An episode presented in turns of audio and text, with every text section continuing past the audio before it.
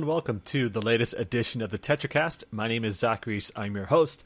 Uh, it is another week in gaming news, and we've got a whole lot of stuff to talk about. It seems like it's all being packed in uh, in the past, in the last few weeks before the end of the year. 2016 is not letting us go quietly into the night. Uh, so let's get right into our podcast. But first, we'd like to introduce our guests. First up, we've got Josh Torres. It's almost Turkey Day. Almost Turkey Day. We've got a few more days. I can't wait to go to work and have a bunch of catering. That's my biggest thing right now. Mm. Who's catering? Um, yes, I need it because I moved out to California and now I don't have the source of food that I used to. like I yeah, I but, but who's are, are you like uh, getting like an outside company to cater for you guys, or is it all internal, or what? Oh yeah, totally outside catering. Apparently, like I only started working at this new job about six weeks ago, and they told me that they make so much food. There's always a ton of leftovers. so, Nice, awesome. um, as someone who loves Thanksgiving food quite a lot, um, I'm looking forward to it. And then uh, also introducing, we've got Adam Vitali coming back, making a grand return. Thank you for showing up. Grand grand return, yeah. Yes, of course. it's twice in a twice in a row. It's been a while since we had you twice in a row. So. Yeah. And then finally, uh, we've got the brother of Adam showing up for our podcast, Brian Vitali. Hello, it's me. oh my god, it's double the Vitalis. Oh my gosh. we don't Making need it to much dwell more on that. difficult for me to pronounce you guys' last name. You shouldn't. You should have heard before when I was terribly mispronouncing your guys' last name. It's just Vital. That's all I have. Yeah, I, I was thinking, is it has anyone like pronounced like did a terrible pronunciation of your name like consistently like Vital or Vital or Uh, anything? I'm not even consistent, so I don't know how it's pronounced. Adam, is that is that the, the actual pron- correct pronunciation? Well, Whatever. The Italian pronunciation is Vitali, but the kind of American form is just Vitali or Vitali. You know, it's a little different. so do you want us to like do the the, the accent with it every time now, like Vital? Okay. no, So, do you guys have any plans for Thanksgiving now that we brought up the subject, though? we had Thanksgiving kind of last month. We joined up with the Canadians because that's when we were we had fa- family visiting, so we kind of decided to do it then. We The you do it again? Oh, No. okay. You just mean in Canada they had Thanksgiving. I, thought you like We- went to we- we had Canada and had Thanksgiving. Thanksgiving. so confused. We had Thanksgiving at the end of October, and we're like, okay, this is like Canadian Thanksgiving. Okay. But will you do anything like for this upcoming Thanksgiving? No. I'll enjoy a four day weekend. Yeah. Okay, fair enough. Oh man, I can't wait for that too. That's really nice to be able to leave on a Wednesday. Uh, do you guys expect to buy anything during Black Friday as well? Uh, scoop online, but not line up at any stores. I doubt. I want that $99 3DS, but that's going to be very difficult. I feel. Yeah, that's that's like a hell of a deal. But then again, like I typically buy my stuff used or refurbished, and they tend to be around that price anyway. Uh, like I bought my Vita. When I got my Vita, it was like ninety dollars after a coupon uh, instead of paying one hundred and sixty. So I was like, yes, I'll definitely grab that. Um, I actually there's a couple different things that I was thinking about grabbing, but I don't know if I'll actually ended up doing that. Uh, well, let's see, because we've got this post done up on our website. Um, where we uh, where I listed all the deals that were coming up. Like Dark Souls three is going to be twenty bucks. That's pretty pretty nice. price. and Bl- Bloodborne, which I'm actually leaning more towards, just because it's it's not something I need to have a lot of Dark Souls knowledge to really appreciate, uh, other than you know just from the creators. Um, that's only fifteen bucks. I think it's been around that price before, maybe a little bit Yeah. cheaper on Amazon. A friend yeah. of mine actually jumped on, uh, got a PS4 recently, and uh, got and took advantage of the PS4 anniversary sale. I think that was on part of it, and uh, Yeah. been watching him stream the game and uh, seeing, you know, his first time through it. Yeah, sp- speaking of which, um, PlayStation, at least PlayStation UK, uh, put out a video today announcing that they are going to have a Black Friday PlayStation Network sale happening. It's a very cool and interesting video. Cool. I don't know about that. It's just a bunch of people looking very like distressed and throwing their faces around and making weird faces. Yeah, yeah. Hashtag. Uh, so they kind of have the face if you like put like a like a leaf blower and you're blowing in your face. That's what it's like. I don't know. yeah, Wow, just whipping their cheeks across. So that's the plan is that they're going to have a big Black Friday. I mean, it's the same thing as last year, of course, but uh, considering the amount of games that we now have, I'm pretty interested in what they'll have listed there. I hope it's um some more Vita titles as well, just because that those Vita games, at least especially Vita RPGs, you don't see a lot of sales on those uh, for some reason. Like unless Seems it's like, like the- that made in Japan sale or whatever. Yeah, it seems like the PC ports of them get more sales than the Totally. actual Vita. I don't know. And Hopefully. then we've got yeah the Steam Winter Sale is coming up uh, in a well actually it's usually around Christmas is when it starts so uh, or like maybe a week before Christmas is that when that starts so now that all those games are being ported over uh, to the PC uh, all the JRPGs that have come out it's being something where you everyone's waiting uh, for that eventual release instead of like buying it on a on a console or handheld they just, they just say well I'll just wait for the Steam release so it's like this It's hard to beat Steam thing. prices sometimes. Oh, absolutely. I think that's why people need to, like some manufacturers have to be more aggressive. Because like we were talking about like the Nintendo Switch a couple weeks ago and it made sense that there's a couple things that Nintendo could really benefit from. Because Nintendo definitely does sales uh, but usually see those mostly on third party games. But also Right. like you know physical copies I guess is the one that gets worse. But digital sales you don't see a lot of first party sales other than like maybe five ten bucks off. Whereas like Sony and Microsoft tend to be more aggressive aggressive about that like Yeah, Nintendo um, definitely holds their like first parties to like a very premium price. Like they they, they like it's a very premium experience to them, so they kind of they want their like price to reflect that. So it's hard for them to ever fall down in price until like a, even two years after its release. Is that why Super Mario Run is nine ninety nine or whatever? Yeah, Premium price for a mobile that's, game. That's the pr- well, that's the price I kind of expected that was going to be, Yeah. uh, uh, other than free, uh, because they did release like say like that Pokemon game they put out not long ago. That was a free to play game. I don't know if it did that well, um, but it's Pokemon, so probably did. so there's that. I it makes me wonder because PlayStation, of course, has like the PlayStation Plus program. Not only is it just free games, uh, but they also give you, you know, bigger discounts when games are on sale. It makes me wonder if Nintendo would ever have that type of program because, you know, they're still working out their membership because, you know, they, they completely changed everything and had that My Nintendo uh, account service come about not long ago. Do, are- do any of you know much about my Nintendo? Because I'm pretty in the dark of it. Because all I see about it is that people gather up these coins that is some sort of currency, but there's like nothing to use them on, and they expire. And the Nintendo fans that I follow or know just seem pretty disappointed in the yeah, whole it just thing so it's, far. I feel like it's still very much a work in progress. Like Nintendo still needs to figure that stuff out, and I hope they get they, they when the Switch stream happens in January that they'll actually go a little bit into that. It's like, hey, we need a, a more of a clear of a roadmap about what do you plan to do with this new service.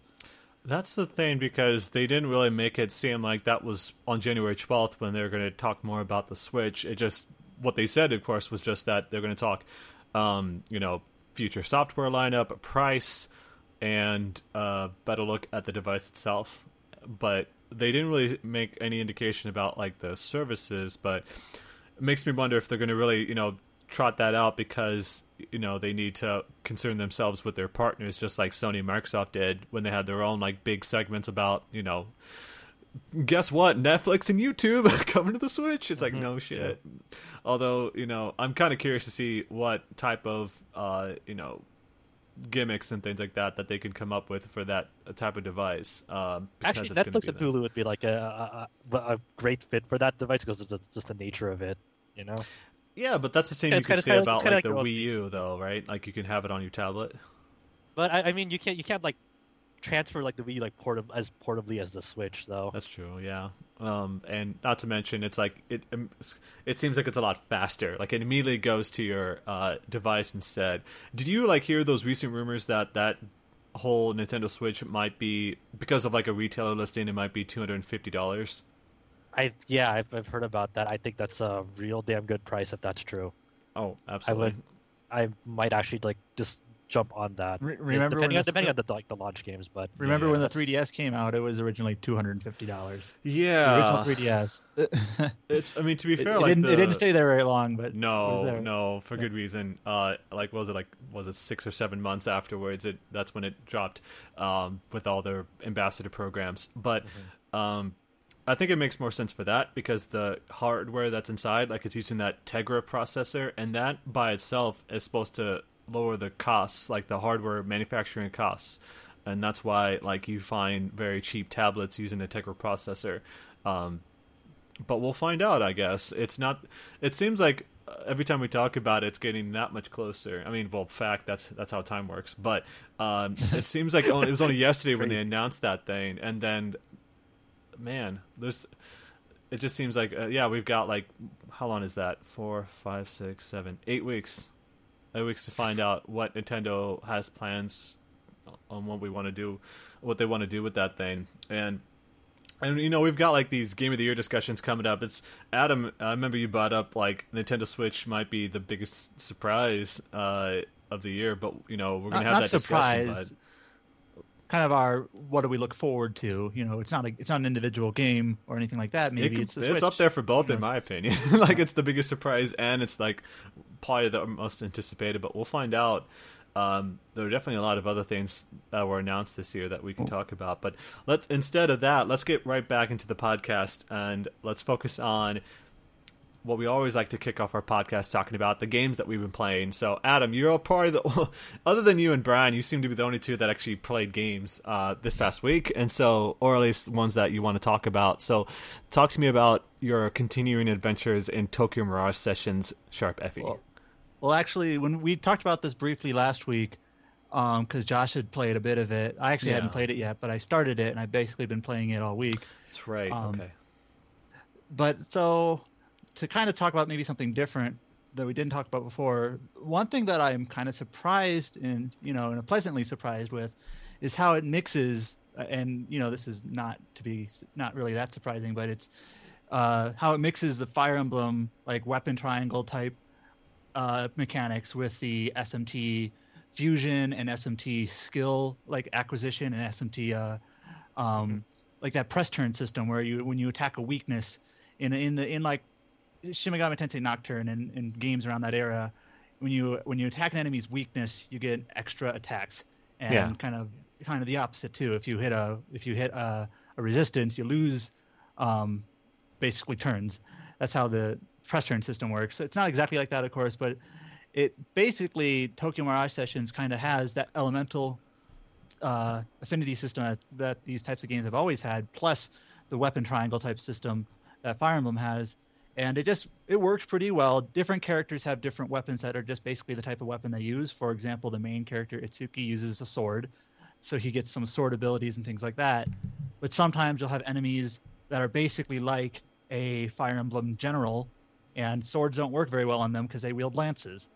Um, so it's things like that where Itsuki, unless he has an elemental ability, isn't the best character to, to face those guys. Whereas um, Mamori, who uses an axe, can hit uh, those basically weak points. And as people know by now, when you hit a weak point, that's how you trigger the sessions. So that's how the extra attacks come about. But the thing that I wasn't so familiar with was how you gain skills. Uh, Josh talked about this briefly last time, Yeah. but it's it, it feels more like SMT than I expected.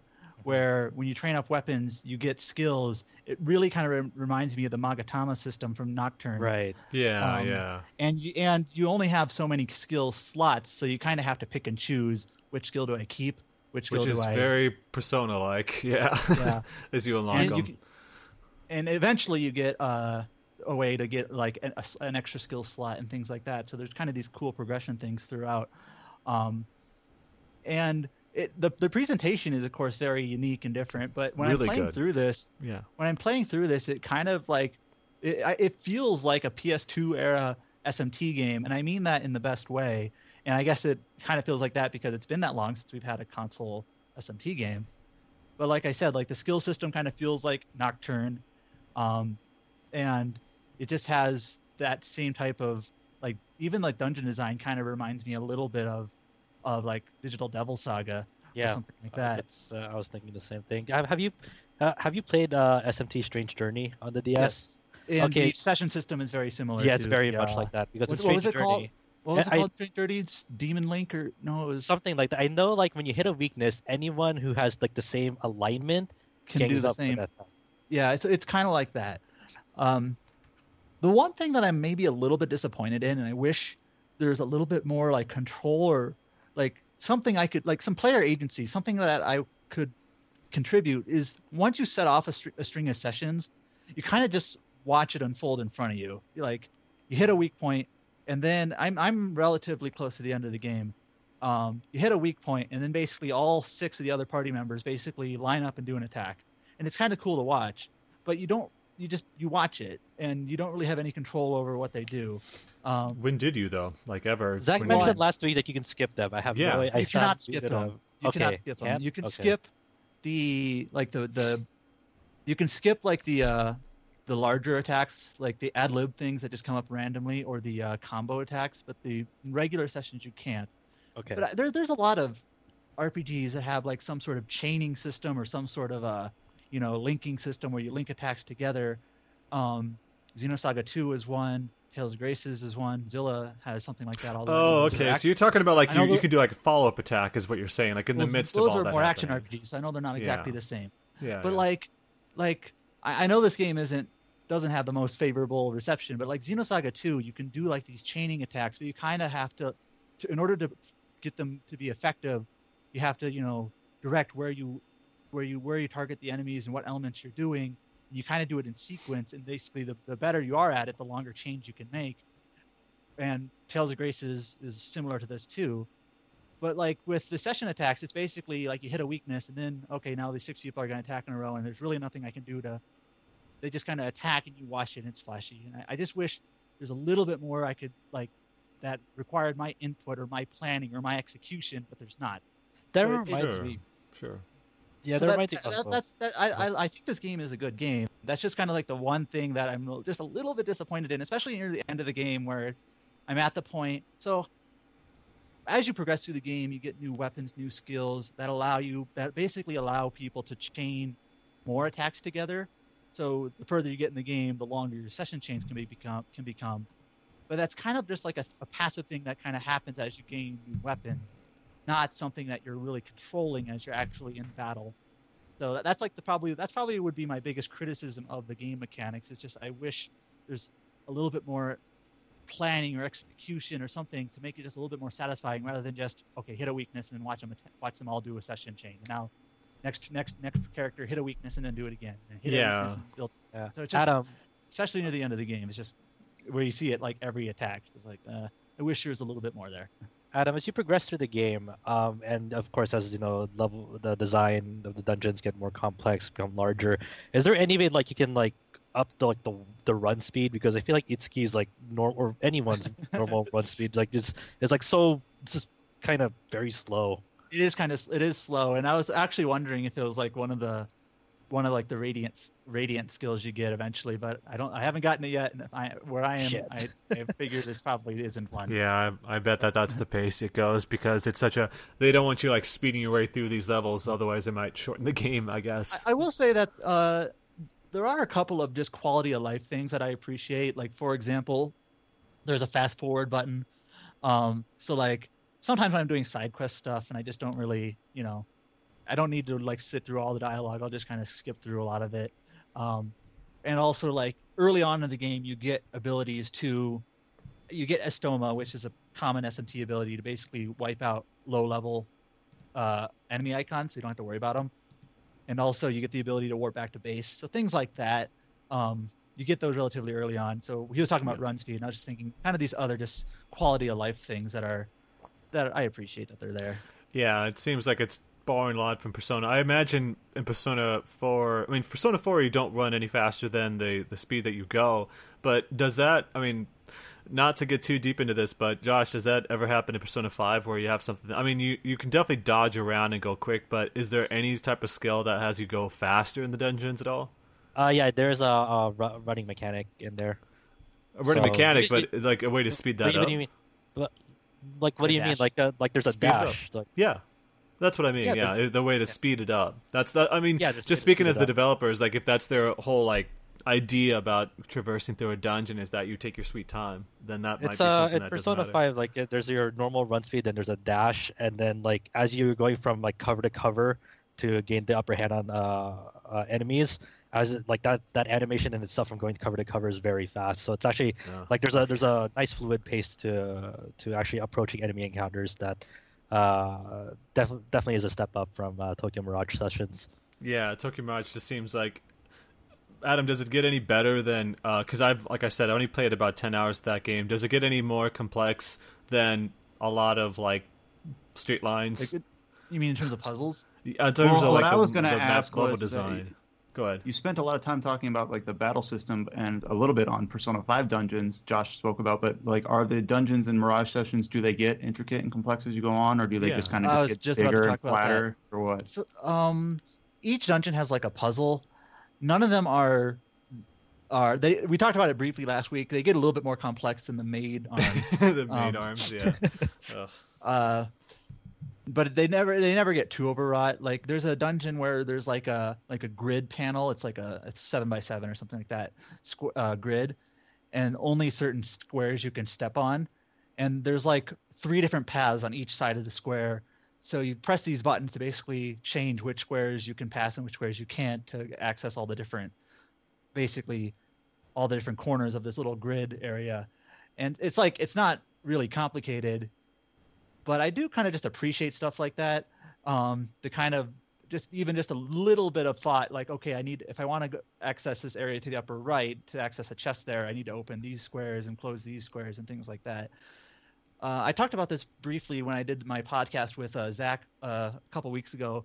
Like I, I recently played through Bravely Second, Yeah. and Mhm. the, this is probably the thing about the Bravely games I dislike the most is it's basically a walking simulator outside of outside of battle.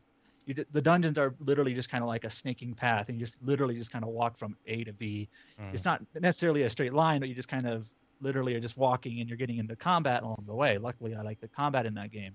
But having these kind of these puzzles that Mirage Sessions has, um, they're not super complex, and they're, some of them are a bit trivial. But I do kind of just appreciate it a little bit. So, but I think you there. definitely d- like you you'll see this when you play Persona 5, Adam. But you can definitely see how Atlus used Tokyo Mirage Sessions as, as like a big, like a like sta- uh, step to Persona 5. practice. Like kind of yeah, pretty much like uh like Tokyo Mirage. Sessions is like in a, in a way is like like the foundation of how they improved on that. Uh, core formulas and elements from Tokyo Mirage Sessions into Persona 5 because the dungeon designs in Persona 5 are not like super complicated, but they're much more involved and much more Well, I mean, contextualized. when you when you compare it to three and four, which are basically just random floors. yeah, that's a, find that's the, find the stairs to the next floor, go up on find the stairs to the next floor. It's it's I, I I definitely like what Tokyo Mirage Sessions does more. yeah, And that's one thing it also does, and it it feels a little bit formulaic, is and Josh probably has seen this. There's a couple of paths you can't access the first time through, Mhm. and you eventually gain an ability to to uh to basically access new paths with new chests. Um, in, in fact, to, for the story, very very minor spoiler, you actually do have to go back to some of the earlier dungeons um, to to progress in the story. Um, and they have like new new dun like so you kind of like you, you kind of see the old puzzles again, but they're just a little bit more tricky the second time through.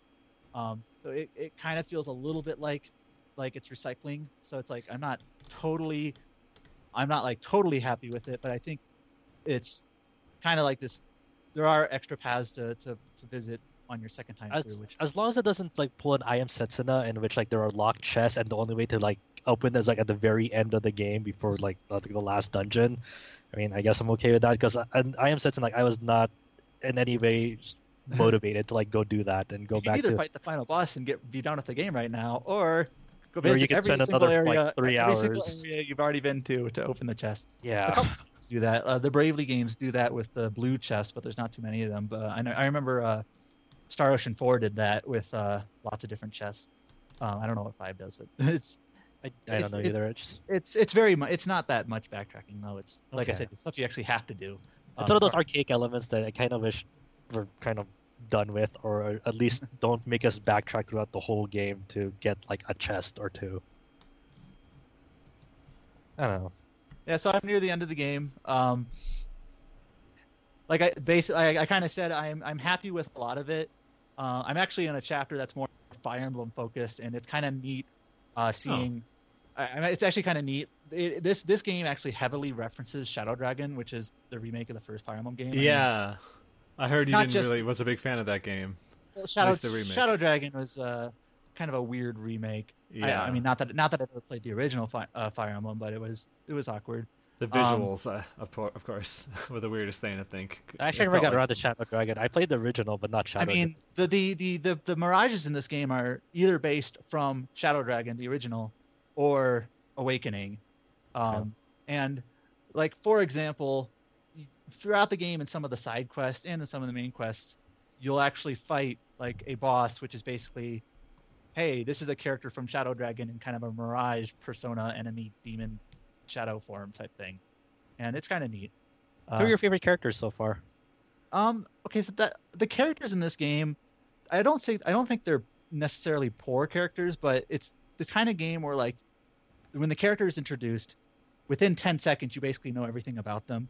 Um, and you can. I've heard that the protagonist is awful. Can you? He's, he's super bland. He's pretty. He's yeah. bland and boring. But like, like for example, when you're introduced to Toma or Tsubasa, like within 15 seconds you're basically like oh so that's the type of character this person is. And then throughout the game they really don't ever throw you for a loop. It's just like yep that's their yeah they, they, they never they never actually like grow out of like what their character designs like, like tell for you example like for example and this shouldn't be a surprise Tsubasa's the type of character where it's like i gotta try my hardest. I, I gotta believe in myself she's the just to be clear and she's the main female protagonist she's the main game. yeah. heroine yeah. She's main. kind of almost the main character really because it's i mean not sort of um, the story is it, about her. Yeah. She's the one basically going from I want to be an idol, and basically kind of well, where I'm at in the story, there's now like stakes, and that's where they kind of bring in the. It goes from like more lighthearted to more like okay, now we actually have to save the world, and that's where kind of like the Fire Emblem Shadow Dragon stuff kind of comes back in, um, which I think that kind of works well. Um, it, it's it's weird because Itsuki kind of reminds of uh, Vaan from FF12. He's kind of like a side, kind of yeah. like a side character, like kind of like a cheerleader. Yeah. Um, I Actually, think probably my the character yeah. I think is probably the most interesting to me is either is probably Kiria. She's the uh, basically she's the already established like performer character, and yeah. she's one of the she's one of the older people in the cast. So probably the fact that she is just a little bit more mature and not so like naive, I think kind of is something that I probably am, have more of an affinity towards. Um, but she seems just a, a little bit less of like one note, just a little bit, uh, than the other characters. So, I, like I said, I don't think any of the characters are bad, but it's like, for example, when you meet Toma and you learn he wants to be like an action hero character, and that's uh, Super Sentai. Yeah, basically that's kind of all he is. Uh, so. yeah. So that's been your experience with Tokyo Mirage Sessions. You almost done with that game? Uh, I think I'm almost done. Cool. Do you do you have plans for any other games after this before our discussions in a month? Probably uh, Shin Megami Tensei 4 Apocalypse. Oh, you haven't nice. beaten that yet? I haven't started that yet. Oh, I forgot that you weren't the one who reviewed it. I'm so used to you covering those games, so yeah. it makes sense. All right, great, um, awesome, and and of course, Josh, um, all you've got here is thinking. So you uh, didn't really play think, much of this past yeah, week. Yeah, I mean, I mean, I played what I basically played last podcast. I'm, yeah. I'm thinking about getting Pokemon Moon. I'm kind of like on the fence about it. Kind of waiting to like read more impressions from friends and whatnot. And I and I just picked up Hitman because that's on, on sale right now. And I, I was uh, actually really thinking about grabbing Hitman. I've heard so many good things about it. It's thirty bucks right, right now. I hear like I hear like nothing but praise for it, and I've never played a Hitman game, and I'm just I hear so much good. I'm like, okay, I gotta try it. I, I think there's one of those entries like it's like the perfect like gateway to it because there's so many. It, it seems very inviting to like newer players because it has like a lot of like uh, UI prompts that like you can turn off if you're like a veteran Hitman player, but like if you just want to see how everything works first, like it's it seems very helpful, and I'm, that's awesome. I'm glad. Yeah. I'm glad that the episodic approach for that game, like, it seemed really weird at first, but it seems to have really paid off for them. But all, yeah. it, doesn't like the complete collection thing come out like early next year or something? Yeah, yeah, uh, January. And physical, but right now it's uh, it's available digitally, and it's actually half off on Steam right now. That's oh, yeah, that's it, you can you can you can already find the complete basically PC That's, version. That was at the very beginning. It was the difference between either buying a single episode or buying the whole thing at once. that oh. was your choices. Oh, so the physical release. Okay, I, yeah, I haven't yeah. been paying a whole bunch of attention to it, but yeah, last year uh, when I was going through my hundred games that I wanted to beat last year, I went through the first three Hitman games, um, and yeah, playing this one, the new Hitman is easily the best in the series. It's really damn good. Wow. And anyone who's I, ever been interested yeah, in that like series, that. even if you're not totally interested, um, it's not that challenging, but it's it's the level design in those in this game is so amazing, so intricate, so like meticulous in the amount of detail that they put into each and every single level. I mean, some of the places are better than others. Like uh, Paris is a lot better than a lot of those other places, uh, but and the new Japanese one they just put out uh, is also really damn good that I think it's worth trying, even if you have like a passing interest in that series. It's just uh, it's just fun to role play as well. Like if you just want to take your time and just be part of that world, it they do such a great job in just doing that. It just seems And so I- dynamic. Like it seems I- so very fluid. Like like a, like there's a lot of like mini events that could happen. Interesting interesting side conversations. Yeah, I, like, I've seen some people like link YouTube videos. I don't want to like spoil anything at all, but it's like some of the ways that you can f- carry out an assassination, like, are just they seem really creative and not like, not like, too out there to be like wacky and unbelievable, but like it's not just you know, stabbing someone in the back or sniping them from afar. There seems like to be there's some really creative assassinations that they put into that game. So Yeah, like each of the pla each place has about a dozen different like uh, story critical ways of dealing with like the assassinations, but because it's it's this type of design, uh, so many different things can happen, uh, and so like the way you take out the target, um, it can you can be as creative as you want to be. Like at one point, I uh, uh, someone was inside of like a room and I was hanging out in the balcony area, and then I quickly threw a prox- proximity mine and ran over, uh, climbed over the balcony, and started going down one of the uh, the pipes uh, just to get down to the bottom floor. By the time I got near the bottom, that proximity mine went off, and the target got killed. But also, I think two or three of their other people were around them. I was like, "Well, that works, I guess." and I just kind of walked my way out because no one knew it was me because I was so far away. Because the other cool thing in that game is that, um, like for example, the proximity mines is that it can just be used as a distraction. So, for example, like you're in the same room as your target, but there's a bunch of people around. If you hide behind one of the pieces of cover and just chuck it, one of the people will like see it, but they don't know it, it came from you. They'll just like distracted because it made a noise, and they'll just walk over it. And I've lost missions that way too, though. They just get distracted and just walk over like some oh, person shit. in the hallway. It's hilarious a lot of the time. nice. Yeah, so you are in for quite the treat with Hitman, though. Uh, Right. it's there's, there's so much content there too. Like it's as much as an RPG does. It's got like you can spend dozens of hours just messing around with that with, with those with those levels. Cool. Great. Uh, and wait, and yeah, for you, in fact, do you have anything else you plan on playing before our discussions in a few weeks? Because uh, just to be clear, people don't know, like we have our Game of the Year discussions that we do, of course, annually. That we'll have a podcast up, um, and that's going to be happening in a podcast few with weeks. lots of people and it's kind of crazy. yeah, it's going to be kind Uh, of challenging. Let's see. I, I wanna I wanna get through a little bit more Tokyo Mirage sessions. I definitely want to touch Stardew Valley and You would um, touch it.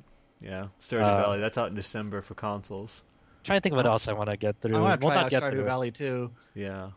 Yeah, 'cause, Uh, uh, like that game seems to be like everybody loves it. Like you look on, you look on. I, I don't want don't have it in front of me, but like all the reviews on Steam, it's like 99% positive or something like that. It's ridiculous. Yeah, And it's like I, 30, I, I, want to say it was like 30,000 reviews or something. Or I'm 30,000? holding out to see if See. it gets a, a price drop during the Steam sale. Uh, if there's just gonna be like a one around Thanksgiving or not. Um, it, it was on sale during the last one, so I'm sure it will be. Yeah. and I think I don't know. I haven't I haven't I've had Cyber Sleuth on my shelf for months. I haven't touched it yet. I don't know if I want to. Yeah, that up still. Stardew Valley, over 30,000 reviews, 97% positive. Fucking crazy, dude. okay. And, it, and they just keep updating that game too. Just like there seems to be just a lot of great, consistent developer support to just making that an even better game somehow. I'm- yeah, I really, I really want to play that game. That and like Darkest Dungeon, I want to get around to playing because I'm a fan of those types of games. Oh Um, yeah, I've heard so many good things from that from, from my friends. Definitely worth I need playing now that it's out on the. I, I might try it on the PlayStation Four. Um, that's uh, not just Steam sales, but yeah, like since we've got like that Black Friday PlayStation Network sale coming up, I'm expecting some big things because last year I remember there being some crazy discounts on games. Like they're saying like sixty percent off or more on some of these titles. But it's kind of weird. Like I want to focus on that, but then I see I, I buy like PlayStation Two on PlayStation Four titles. Like I, I, I can't be wasting my time with this. I need to focus. It's tough. It's Yeah. tough because there there are just some games that like you just immediately just get immersed in right away. Just whether it be nostalgia or just like it's it at, like we have to do this for game of the year, but same you just kind of want to calm down and relax because it's the end of the year too. Yeah, absolutely. Enough playing and reviewing games for most of the year. Now we have to like focus on playing games. Even if we're not reviewing them, it's still spending all that time trying to catch up. But um, we're sure to have some great conversations. But finally, um, yeah. but the people that have been playing games, Brian, you recently put up your Tyranny review, and you seemed pretty positive about that experience, right?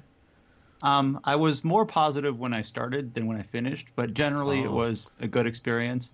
Uh, when I last talked about it, it was still under embargo, but I could talk up through Act One, and the game started out with a very interesting premise.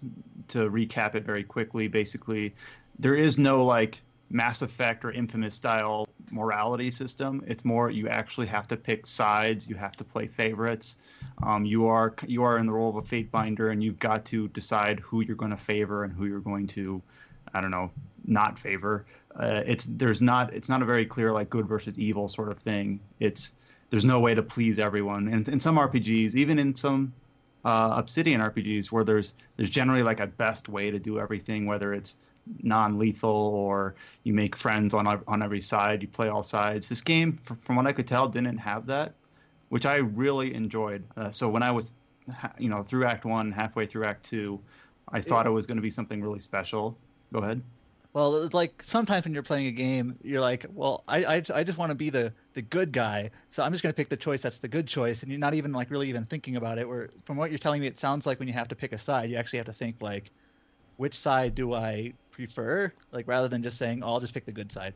Is that right? It's that like right? okay, I'm I no matter what I do here, I'm going to piss someone off, and that someone you're pissing off is going to be someone that you maybe worked with in the past, unless you go through the whole game like with the mindset, I'm just going to you know kick this this faction or this person while he's down over and over, and, and every opportunity that I get. So when I was halfway through the game, and the last time we talked about it on the podcast, I was really high on it. I was, but then what I kind of realized once once kind of the newness uh, wore off is that even though the idea and the trappings, the trimmings or whatever are great and interesting, and the writing that's there is as good as you would expect it to be from an Obsidian game, the actual game itself was just kind of limited. Like all of the enemies are humanoid, like mages or soldiers. Every once in a while, you'll fight a ghost. There's no Ents, there's no wargs, there's no orcs, there's no it's just there's a very limited enemy pool. The fields are kind of small. Like any of the side quests that you get, Obsidian does a great job fleshing out like the characters, the motivations, and all that. But then to actually complete the quest, you usually just kind of go to a field, you click it, click it on the map, kill all the enemies there, you pick up all the loot, and without even thinking about it, you've completed the quest. Here's some gold. It's, it was just kind of limited in scope on an actual gameplay front. Um, so that made me kind of pull back on my reception on it just a little bit. Uh, so I scored it a seven, which I think kind of reflects the strengths and weaknesses of the title. Um, you can read my review at RPG site, or I put up a video. Yeah.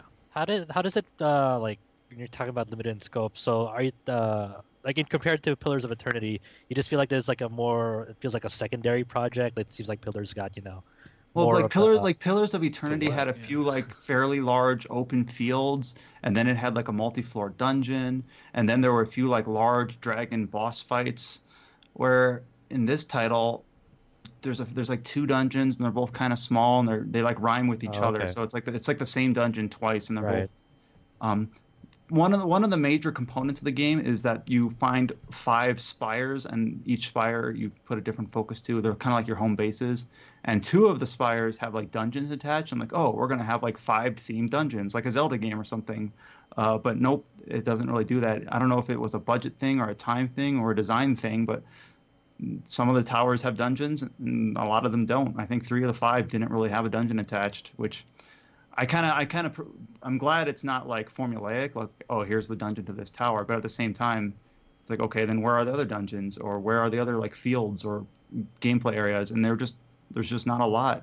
So that's, mm-hmm. and then part of it is is by design because based on what factions you you side with, there's some areas on your world map that you won't even visit because you're not you're not involved in that realm or whatever. So I think so the game gated like permanently.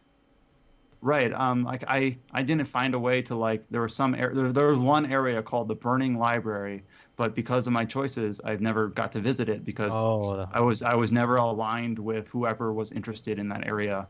So I, I do think that that makes the game kind of conducive to replays. You know, make friends with the different side or make different choices. And you can end up in different places. So I think that would be strong. But for a single playthrough, it just it just means that you're even more limited. it kind of makes uh, that type of design like I, on one hand it's like it really feels like like this is an actual consequence to your choices like i know there's sometimes there's those games where it's like you pick one place over the other but you can end up ultimately like going to both like i think i think one of the fallout games was like that you pick one of the factions you can you can end up going to both places and kind of completing everything anyway so it's like doesn't really matter what you pick so on one hand i kind of feel like this is an actual consequence that's kind of nice to actually have that but Yeah, another game that was like that that I think you guys talked about on last podcast was the new Deus Ex game. There's like one key decision in the middle of the game, right. but without without spoiling anything, you learn that one of the decisions is like objectively better than the other because one of them, the what you get for it is not needed. Like you can you can get the better quote unquote ending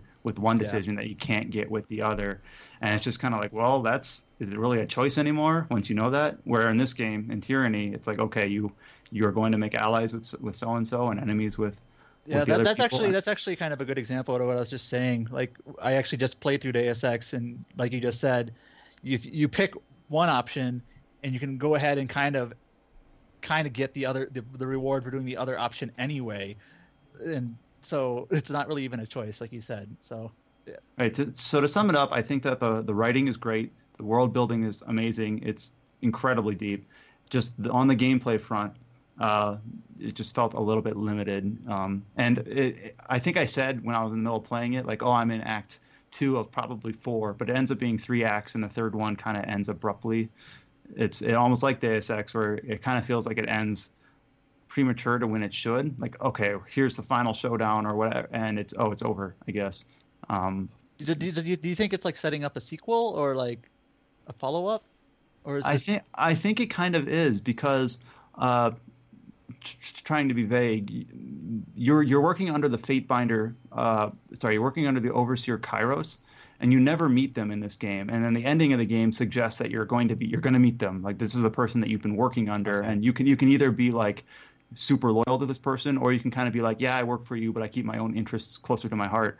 So you, it's it sets up like you're going to meet this person, and then you don't ever. So it's it's not explicitly saying you're going to in the sequel, but it's like, well, there's they left that avenue there. So Would you would you would you go back to this game if it got like an expansion like the White March or Marsh for Pillars of Pillars of Eternity? Yes, and what I would probably do is, um, I never actually played the White Marsh. I played Pillars of Eternity, but I wasn't really interested in replaying through the same game because the White Marsh wasn't like end game content; it was mid game content, I believe. Like you could access the area halfway through the game.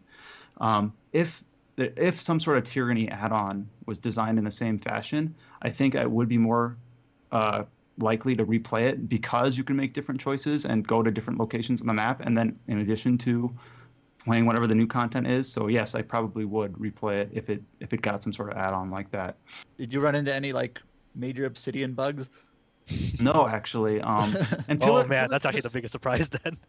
Um, p- I think Pillars of Eternity was relatively clean too. Yeah. Uh, so um, I think I like I think I crashed once, but I might have like alt-tabbed in and out, you know, with capturing screenshots or something too many times. I wouldn't put it on them.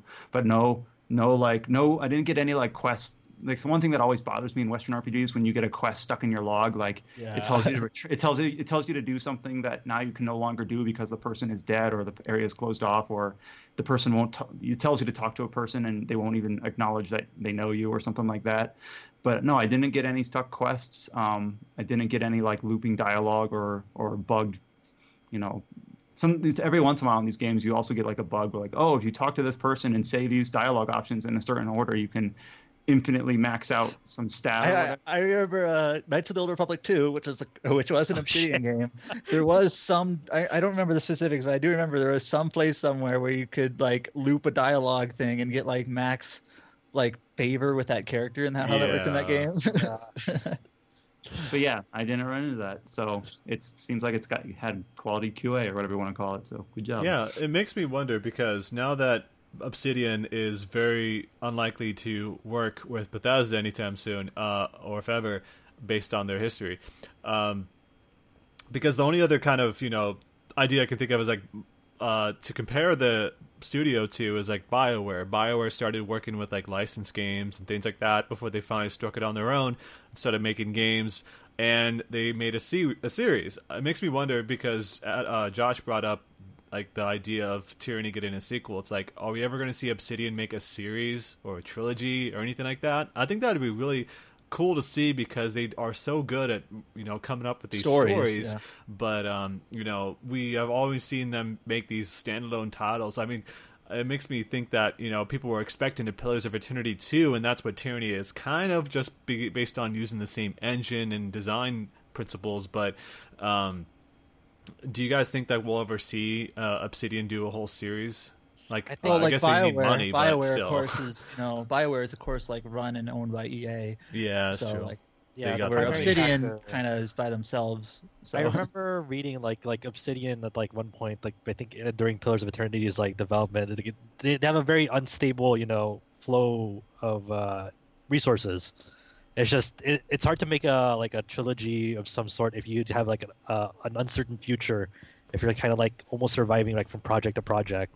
Yeah, well, but you, I, sorry to go to go against that though. It's that the the benefit of having a series is that you get people coming back and, and buying more of that. It's like you're building on a on a known property instead of having to start from scratch every single time. And so there's actual like monetary benefits from doing a series. And you know, if you got all these other smaller studios doing series and sequels and things like that too, it just makes me wonder if Obsidian uh, wherever hit, hit like that surefire, you know, hit title that they can build off of. Just because you know you can always come up with, like, say, uh, Halo or whatever. You know, you, there's always ways to create a sequel over after a game you feel is over with. You know, like you can build upon that, but we'll see. I guess. Well, like Pillars of Eternity was crowdfunded. Yeah. Tyranny, Tyranny was not, right? No, no, it wasn't. Yeah, and no. Tyranny, Tyranny has, I guess, Paradox as their publisher. Did Paradox do like publishing for, for uh, Pillars of Eternity two, or was that totally yes. independent? Okay. No, they, this is their Tyranny was their second uh, collaboration with Paradox, and I do not know. I am not familiar with any of Paradox's other titles. I think they do like Mount & Blade and uh, those titles, and Paradox. The only ones that. Mm, I mean, yeah, see, I'm, not, I'm just not familiar with Hearts them. of Iron. They do a lot of European smaller devs, but also Obsidian. Yeah, so yeah, the only the only exposure I have to them are Pillars of Eternity and Tyranny. Wait, I, I'm, I feel like they, I they, know. they do they do they do all cities, the 4K city, games, cities, 4X games. They do like they do Crusader Kings, Stellaris, uh, City, City Skylines, Skylines, yeah, Europa, yeah, Universe, yeah. So, yeah, they are the they are the big you know strategy guys. So yeah, if if they keep up the strong partnership with Obsidian, maybe we're more likely to see a some sort of sequel or franchise. Yeah. If they're, if they're going to fund it, um, I, I, mean, a lot of it, I'm sure, depends on the success success of Tyranny. But I just thought that'd be an interesting thing to bring up. Um, and other than that, though, you're still playing some more Dragon's Dogma.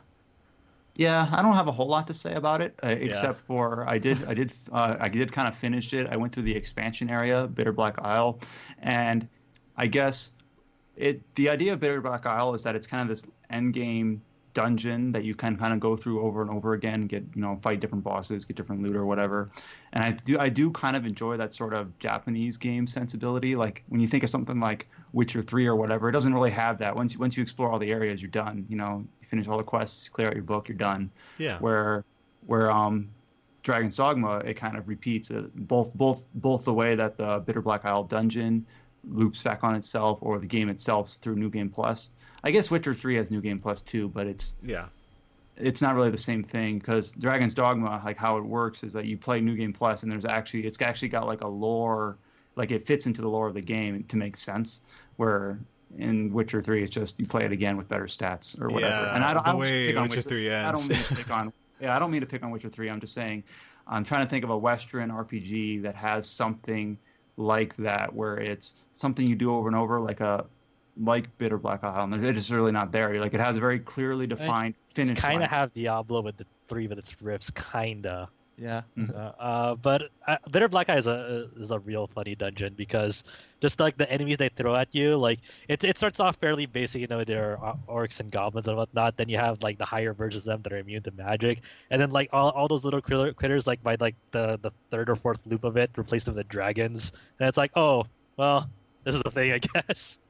Yeah, and I played as a mage just because I don't play as like a mage or magic character in most games. I usually play as either like a, just a heavy armor guy or a, or a rogue oh guy. Oh my gosh! so I played as a mage, which for most of the game was fun and interesting.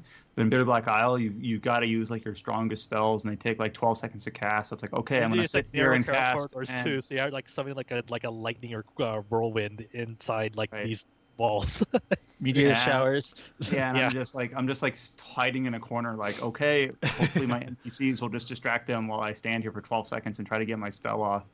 And then like um, that is one of the limitations of the game is that it's you have to rely on the AI of your pawns or whatever. So I was fighting the Bitter Black Isle boss, and he has an ability where he can like suck your pawns out of the room and like oh.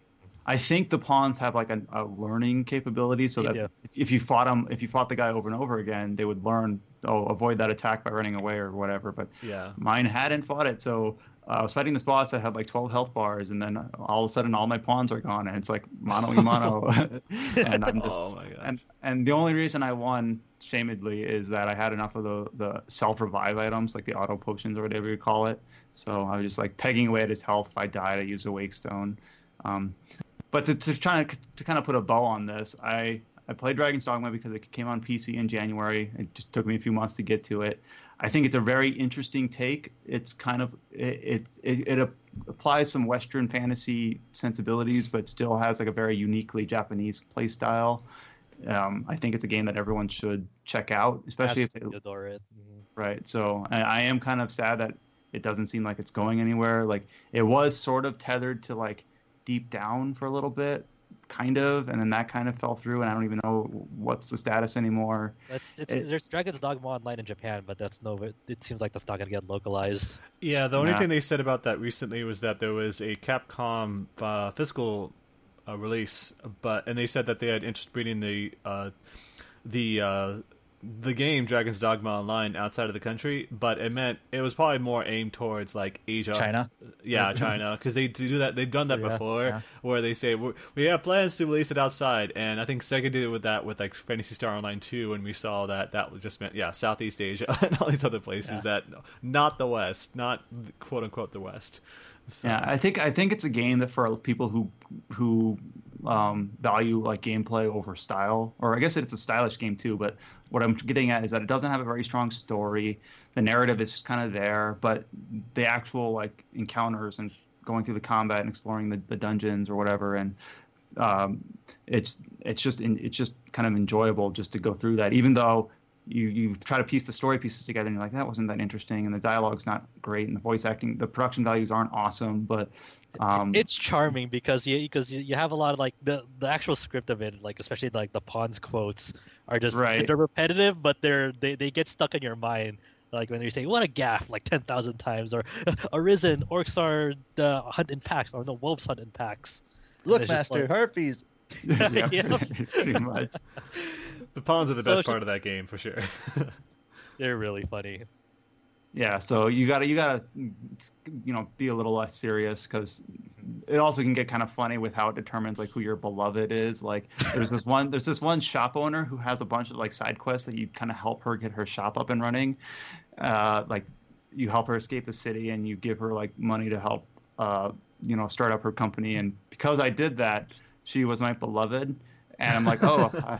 I, just oh. wanted to buy. I just wanted to buy like the whatever she had to say, her sales or whatever, and it's it's just kind of it's kind of kind of got a goofy, awkward system. So you gotta just kind of have to laugh at it, and it's kind of like uh, I it's guess funny. I ended up with her or whatever. It's funny how like the the most uh the desired uh like lover or partner that you can have is like I think the clown for systematic reasons, because in the post game that dude like I think only hangs out in the noble district, and for story reasons you can't access it. But if you have him as your lover, he'll stay like at the at your home.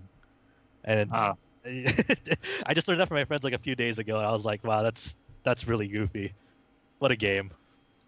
Yeah, it's it's enjoyable, and I think anyone who It's it's on sale on the Humble November monthly. I think you can get a one month subscription for like twelve bucks and get the game, something like that. Okay. Yeah, I think it's, it's worth checking out. Well, great. Yeah, I also agree that I hope that series continues because it feels like that Capcom has some great things going with that, especially if it's meant to be like the big console counterpart to Monster Hunter. If it kind of felt like that, like they're they're trying to create something as, as successful as Monster Hunter was for portables, it just, but it just you know. seems kind of almost a shame. Like they, they there's like so many assets and you know like how much work must have gone into putting Dragon's Dogma. Is it really just going to be just like a one-off game from Capcom? Well, but they got Dragon's Dogma online. Apparently, that's being that's very uh, that's. I keep saying successful, and I keep messing that. The it's, it's done very well for them in Japan. Yeah, I, I can't talk apparently. Uh, it's done very well for them in Japan based on their earnings reports. So. Yeah, I hope for the best, and, and hope well if we ever see Deep Down again, which is kind of almost looks like Dragon's Dogma. We'll, we'll see. that was like that. That was that Facebook post. I remember I, that. I'm trying to remember deleted. what the last thing we've heard of that was. Oh my god! Uh, like, I remember yeah. 14, 13? I don't know. It's been a long time. Yeah, there was that Facebook post where someone called it uh, Deep Down 2. Uh, no, sorry, they called Deep Down uh, Dragon's Dogma 2, and that was a false report. So it was actually from one of the community people from Capcom, so that was a mistake. And on that, you know, um, as as far as I'm concerned, I haven't really been playing much either. I mean, I finally got. Forza 3. yeah, everyone it is. yeah, yeah. It's that um, I got an Xbox One S not long ago based off of like a glitch from Target, so I saved a bunch of money off of it, and I plan on selling it so I could save a little bit extra cash just because I'm not doing so well financially. Um, but the person on eBay bought it but never paid me, and two weeks went by, and I was like, you know what? I might as well just keep it. It's it's I saved some money here, and if I did try to sell it, it'd be barely any profit from it. And yeah, I set that up. It's been about five years since I touched an Xbox system, and so throwing myself into the latest, uh, a, latest console that they put out, um, it's been really well. Uh, it's been really good. Um, I yeah, I've really enjoyed For- Forza Horizon three uh, quite a lot, and my brother let me have access to his games, and so I've got like Lost Odyssey I can check out. Actually, no wait, um, I checked out Blue Dragon uh, also, and it's have you played great. Blue Dragon? Yes. Um, funny enough, it's that when I was in college, uh, that was the first time I bought an HD TV uh, for the first time. When it was like, I think I was a sophomore at the time, so this was around like uh, 2008 uh, when I bought an HD TV, and that was the first game I game I ever tried using that. So I flipped that switch on the 360 that turned it from standard to HD, and oh, my shit. my eyes just I, melted. It was. So I, I, remember my first HD game was Lost Odyssey, so kind of similar. Like yeah, the visuals. I mean, obviously Blue Dragon's more cartoonish, and Lost Odyssey is more realistic, but it's the same thing. Like they did really well, uh, regardless of people's opinions. I think the art design in both those games are really damn good. So I I think really Blue Dragon is a great game. Like the job system is good. Yeah, it's kind yeah. of a really silly Saturday morning type story and characters and stuff. and it was so a Saturday like morning as, cartoon, yeah. I mean, basically, yeah, it was. So it's not like not as serious as as Lost Odyssey, and Lost Odyssey probably has better characters and all that. But I do think just the actual like turn job system that Blue Dragon had was really cool. Yeah, I love the dragons, uh, the shadows that they had, each of them different. It reminded me like of uh, a little bit of like Dragon Quest style. It, it, like the whole like the design of that game reminded me of Dragon Quest. It probably was just because Akira Toriyama was the artist, right. so yeah. that makes perfect sense. But it's, yeah, it's funny how we come full circle on this uh, Saturday morning cartoon thing. Because guess what? Guess this uh, what show this season has a or guess what game series has a show this season? What is it? Monster Hunter Stories. Oh, yeah, yeah. So that's I didn't know you were going there with that. Okay, it's a, cool. no, it's it's a yeah. It's just reminded. It's like it's a weird thing. It's like yeah, Blue Dragon did have a show. It's like that Monster Hunter. we were, we were talking about Capcom, so that's also yep. relevant. Yeah. no, I, I, I, yeah. I, haven't I haven't seen it, but I mean, it, I guess people are actually really liking it. I remember um uh was he goes by Gaijin Hunter. He's uh, the dude that uh does. Oh yes, Gaijin Hunter that, is um, great. Yeah yeah, he does all the in-depth Monster Hunter weapons tutorials and whatnot, and he seemed to really like Monster Hunter stories uh, from what I gather. So I'm hoping maybe do see that. When I was like when I was following the game before it released in Japan, like it's it's it's kind of like Monster Hunter Pokemon, which it, it- on one hand, it kind of feels like everyone wants to ape Pokemon, but like it kind of just makes sense that there is like a Monster Hunter version of Pokemon. Like, it's not that far fetched. Yeah, rather than rather than killing monsters, what if you got them and trained them and, and all that? I really, I really like how they like to be like. Uh, of course, they, it's more uh, targeted towards like younger uh, Yeah. audiences. Uh, like how they kind of like cutesified like the the the dragon design or like the monster designs in it. It's an it's a weird transformation of them.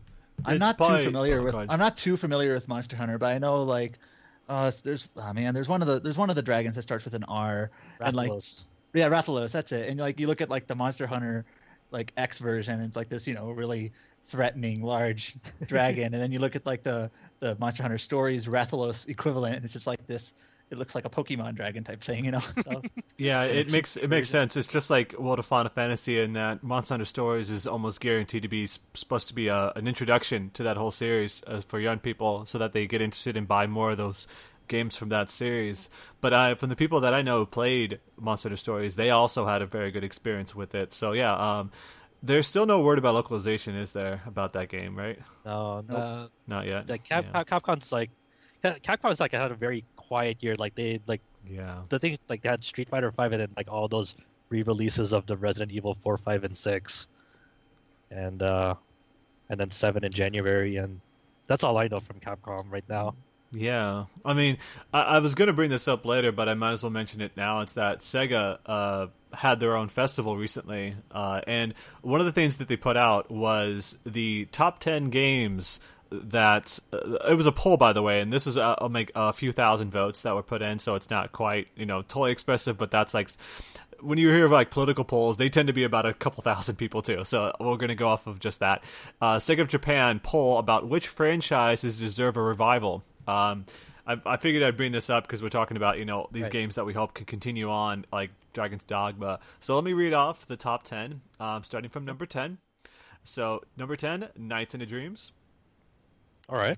Yeah, uh, I, I only played the Wii version of that, and it was probably one of the worst games I played. Like, it's I know not the original, good. People have like know the original stuff. Nights I don't know. apparently People have a weird different. adoration for it. I was like, I yeah, it's not sure, I guess. It's it was like it's just the design and the characters themselves. I think people have an attachment to, but when you talk about the gameplay itself, it was pretty bad. Um, like the whole 3D trying to control the character through the rings Rings and or- whatnot. I remember playing that like at a Target a long time ago. Like in the back of a Target, they had a Saturn station set up with Nights into Dreams and Nights Christmas uh, as well. And that I just I remember even as a kid, I didn't think it was that good a game, but it looked pretty. Yeah, that's about it. Uh, yeah. Uh, and number nine, Streets of Rage. Okay. Good. Yeah, I I would I would hope so. I mean, they better have you know. The only reason I'd be interested in that game is more about the music, though. Like, I don't know about a side-scrolling brawler nowadays, like because I have no idea how you test that formula, to be honest. yeah, like look at like like a Final Fight and uh, you know uh, Double Dragon, what they did to those series over over the years. Uh, I don't know if I really want them touching that anyway, other than like a remaster of those. I mean, How although just then again, there was that fan project that came out with the Streets of Rage. Streets of Uh, Rage concert there. Yeah, yeah, that's good enough. Uh, number eight, Skies of Arcadia.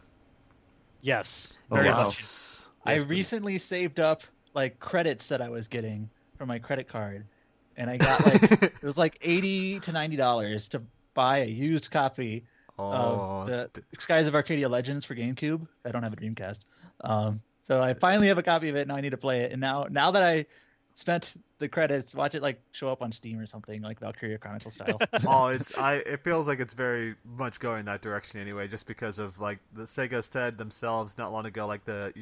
I think it was Sega Europe's community manager dude talking about that. You know, we have big plans for our PC ports and all that stuff. I hope So I'm, I'm pretty uh, sure, like even their financials, you know, one of their goals is take legacy software and put it on new that's platforms. right. Yeah, So, I like, think he was addressing Now, the that. Valkyria Chronicles was like the kind of a start of that. I know there's been like also murmurs of things like Vanquish getting a PC port. I would things like love Vanquish on PC. Oh my god. 4K like, Vanquish, you know, just all up in your eyes. uh, yeah, Skies of Arcadia. That seems. I was gonna mention like uh, when you said Legends, I'm like, well, I guess, but then again, it's got better, you know.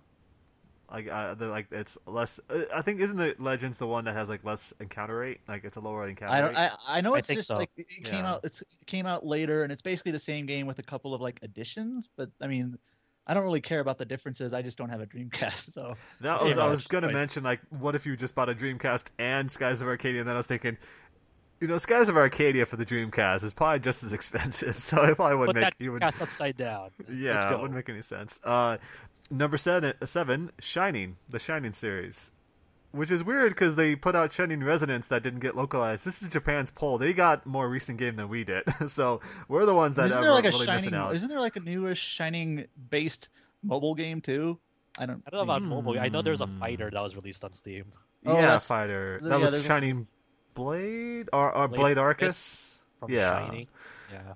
based on the series. That yeah, that was released over here on Steam, which was kind of out of nowhere, and that's another example. And it wasn't. I don't think it was really Sega either. I think it was like another company that did it on Uh, their behalf, right? Yeah, I'm trying to remember. Yeah, the name uh, escapes me at the moment, but it wasn't uh, uh, Sega themselves.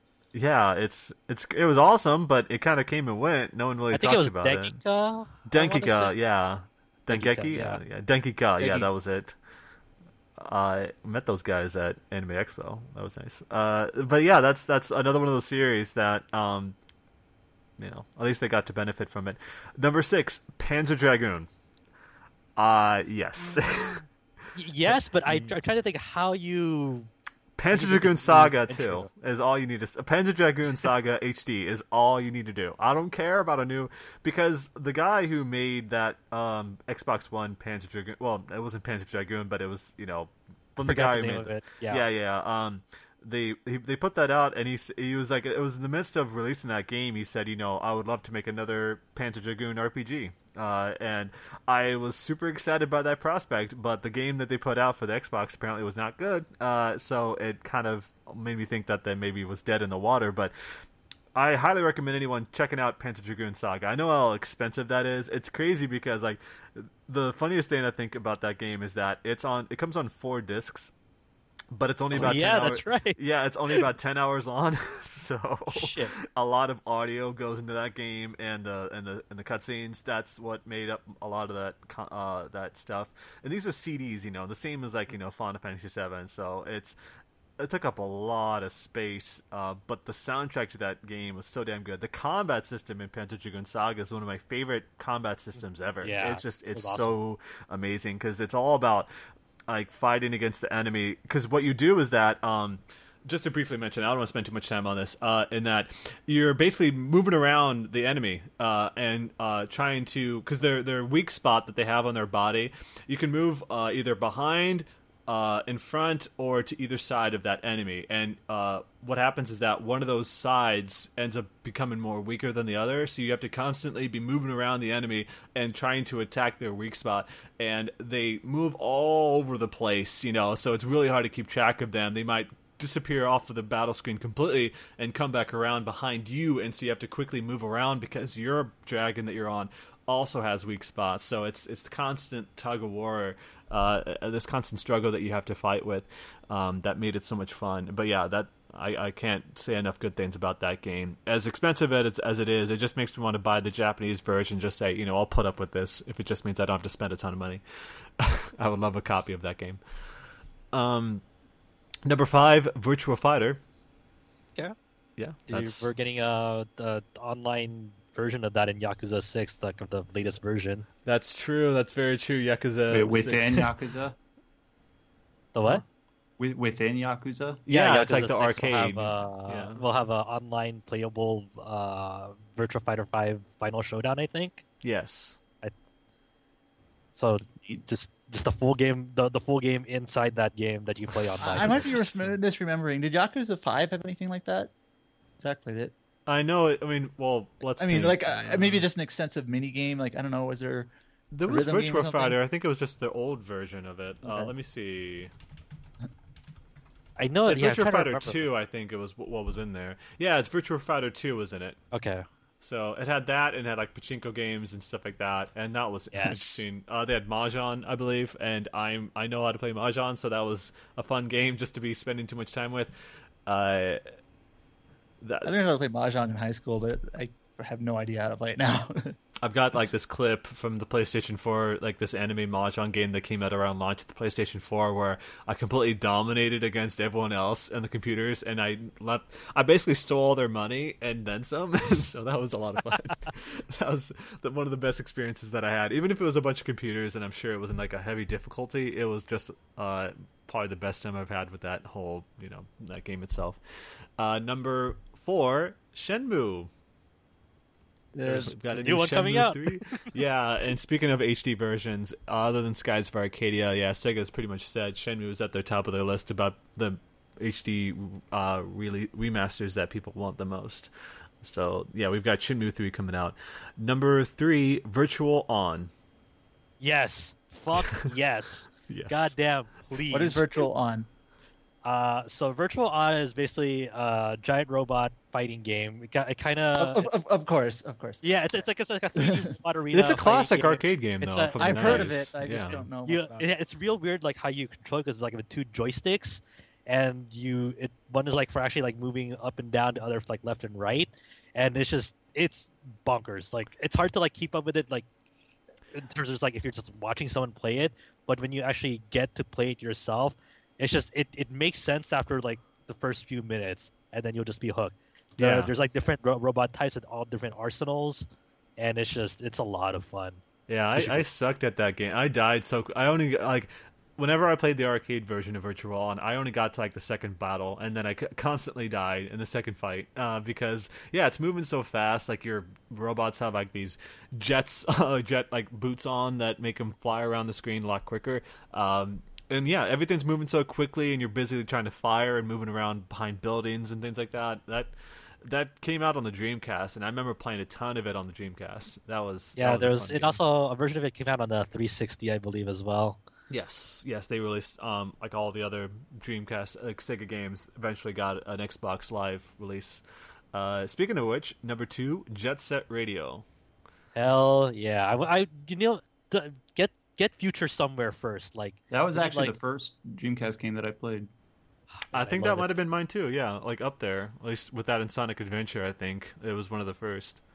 I think before they start new, I want them to get like Future on like either a console or on PC first because Fu- uh, Jet Set Radio Future is so fun. It is such a weird like like premise and how they kind of like futurize the mechanics and style of the original Jet Set Radio. Anti-establishment all, all the way. And that's that was the yeah that was the cool thing is that um and you know the the person who made Jet Set Radio, he's been uh, the Jet Set series really. He's been con- on Twitter. If you follow him, he's constantly saying like, you know, if they just gave me some money, I'd totally make it. like, yes, give Sega, give him some money, allow him to make a new Jet Set Radio, just I- because you know, in this day and age, that type of game I think is mu- is very much needed. I think it speaks to a lot of us, but also the style of that game, like the music, the the mood that it set. It was really fun. It's it's and you know you can really do a lot with the with the tricks nowadays and the the size of the environment that you can be in like how big the city could be with today's technology i think that'd be really fun to It'd be play insane.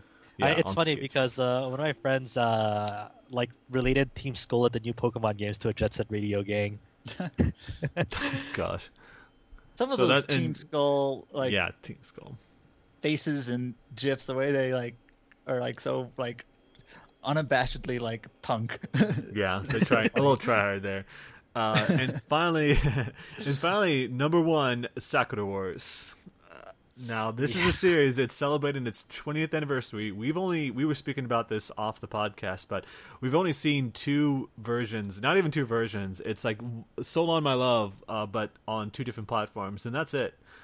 Uh, and that's insane to think about considering how as you can tell from here, it actually, um, looking at the votes, it almost got twice as many votes as the number two spot. Like, Wow. even if you put a lot of all the votes together, um, it took up maybe about half the whole voting, uh, the amount of people that voted for it. I mean, part of it is, of course, that they Sega celebrating uh, that 20th anniversary, like I said, at the festival proper, and you're seeing a bunch of games like I know Granblue, Grand Blue Fantasy had their uh, event to celebrate Sakura. Wars, and you can have the characters join your squad um, and all these other games too are doing the same thing. But like that, You got a lot of you've got, like, collaborations. yeah, you've got a bunch of games. You got the movies. You got the show. You've got all these other like merchandise. Like I was looking for commercials, and you see a bunch of commercials as much as like Sailor Moon does about like uh, all these things that people, all this merchandise people could buy. It's so insanely popular over there that it seems like a really big shame because we talk about like you know it's a shame that Falcom's games uh, back then you know a few years even going back just a few years it feel like Falcom's games weren't getting the proper respect over here, and then Xseed came around and really changed the whole topic around that people are expecting Falcom games to be localized, which you know that's insane. To, uh, for for you and me, Josh, uh, who are big fans. I mean, Adam uh, at learning that as well. I don't know how big you are into him, uh, Brian, but um, it seemed like we were really set out to dry for the most part. Um, because I remember as a kid even playing um, Ys 3, Wanderers of Ys, uh, and thinking how cool this game was. And then we didn't see anything for another decade. was, well, I got yeah. kind of lucky because I got into PC gaming, got a Steam account, and it wasn't too long. This was like 2009, 10. Yeah. Like, oh, you should play Ys Origin and Ys Oath and Felghana. And I'm like, oh, these are pretty cool. Oh, and then I just learned through osmosis of Trails in the Sky games, and I, I didn't know of its existence even though it came out in 2004. So like I wasn't waiting for it, you know. So That's, I kind of got lucky, yeah. and like I I didn't arrive to the party until Xseed was already there, so didn't have. Well, like to. I like I didn't even realize because I wasn't really big on the Falcom stuff like in the mid 2000s, but like after Wanderers Wanderers of Yeast Ys. They, they someone on the someone on the site corrected me. It's Ys. I know it's Ys, but I, I just habitually say yeast. uh, East? But like after Wanderers of East, wasn't the next game Ark of Napishtim? Yes, it was like yes. that's why I mentioned is that it went from Super Nintendo three to six, yeah, to PlayStation Two. Yeah, you had to wait to the PlayStation Two, and this was like long after the PlayStation Two was out. This was like near PlayStation 3's release that that game came out. Like it might, I think it might have been like 2005, in fact, uh, when it came out that in the West, and it wasn't that good. Like the PlayStation version of that game isn't that great.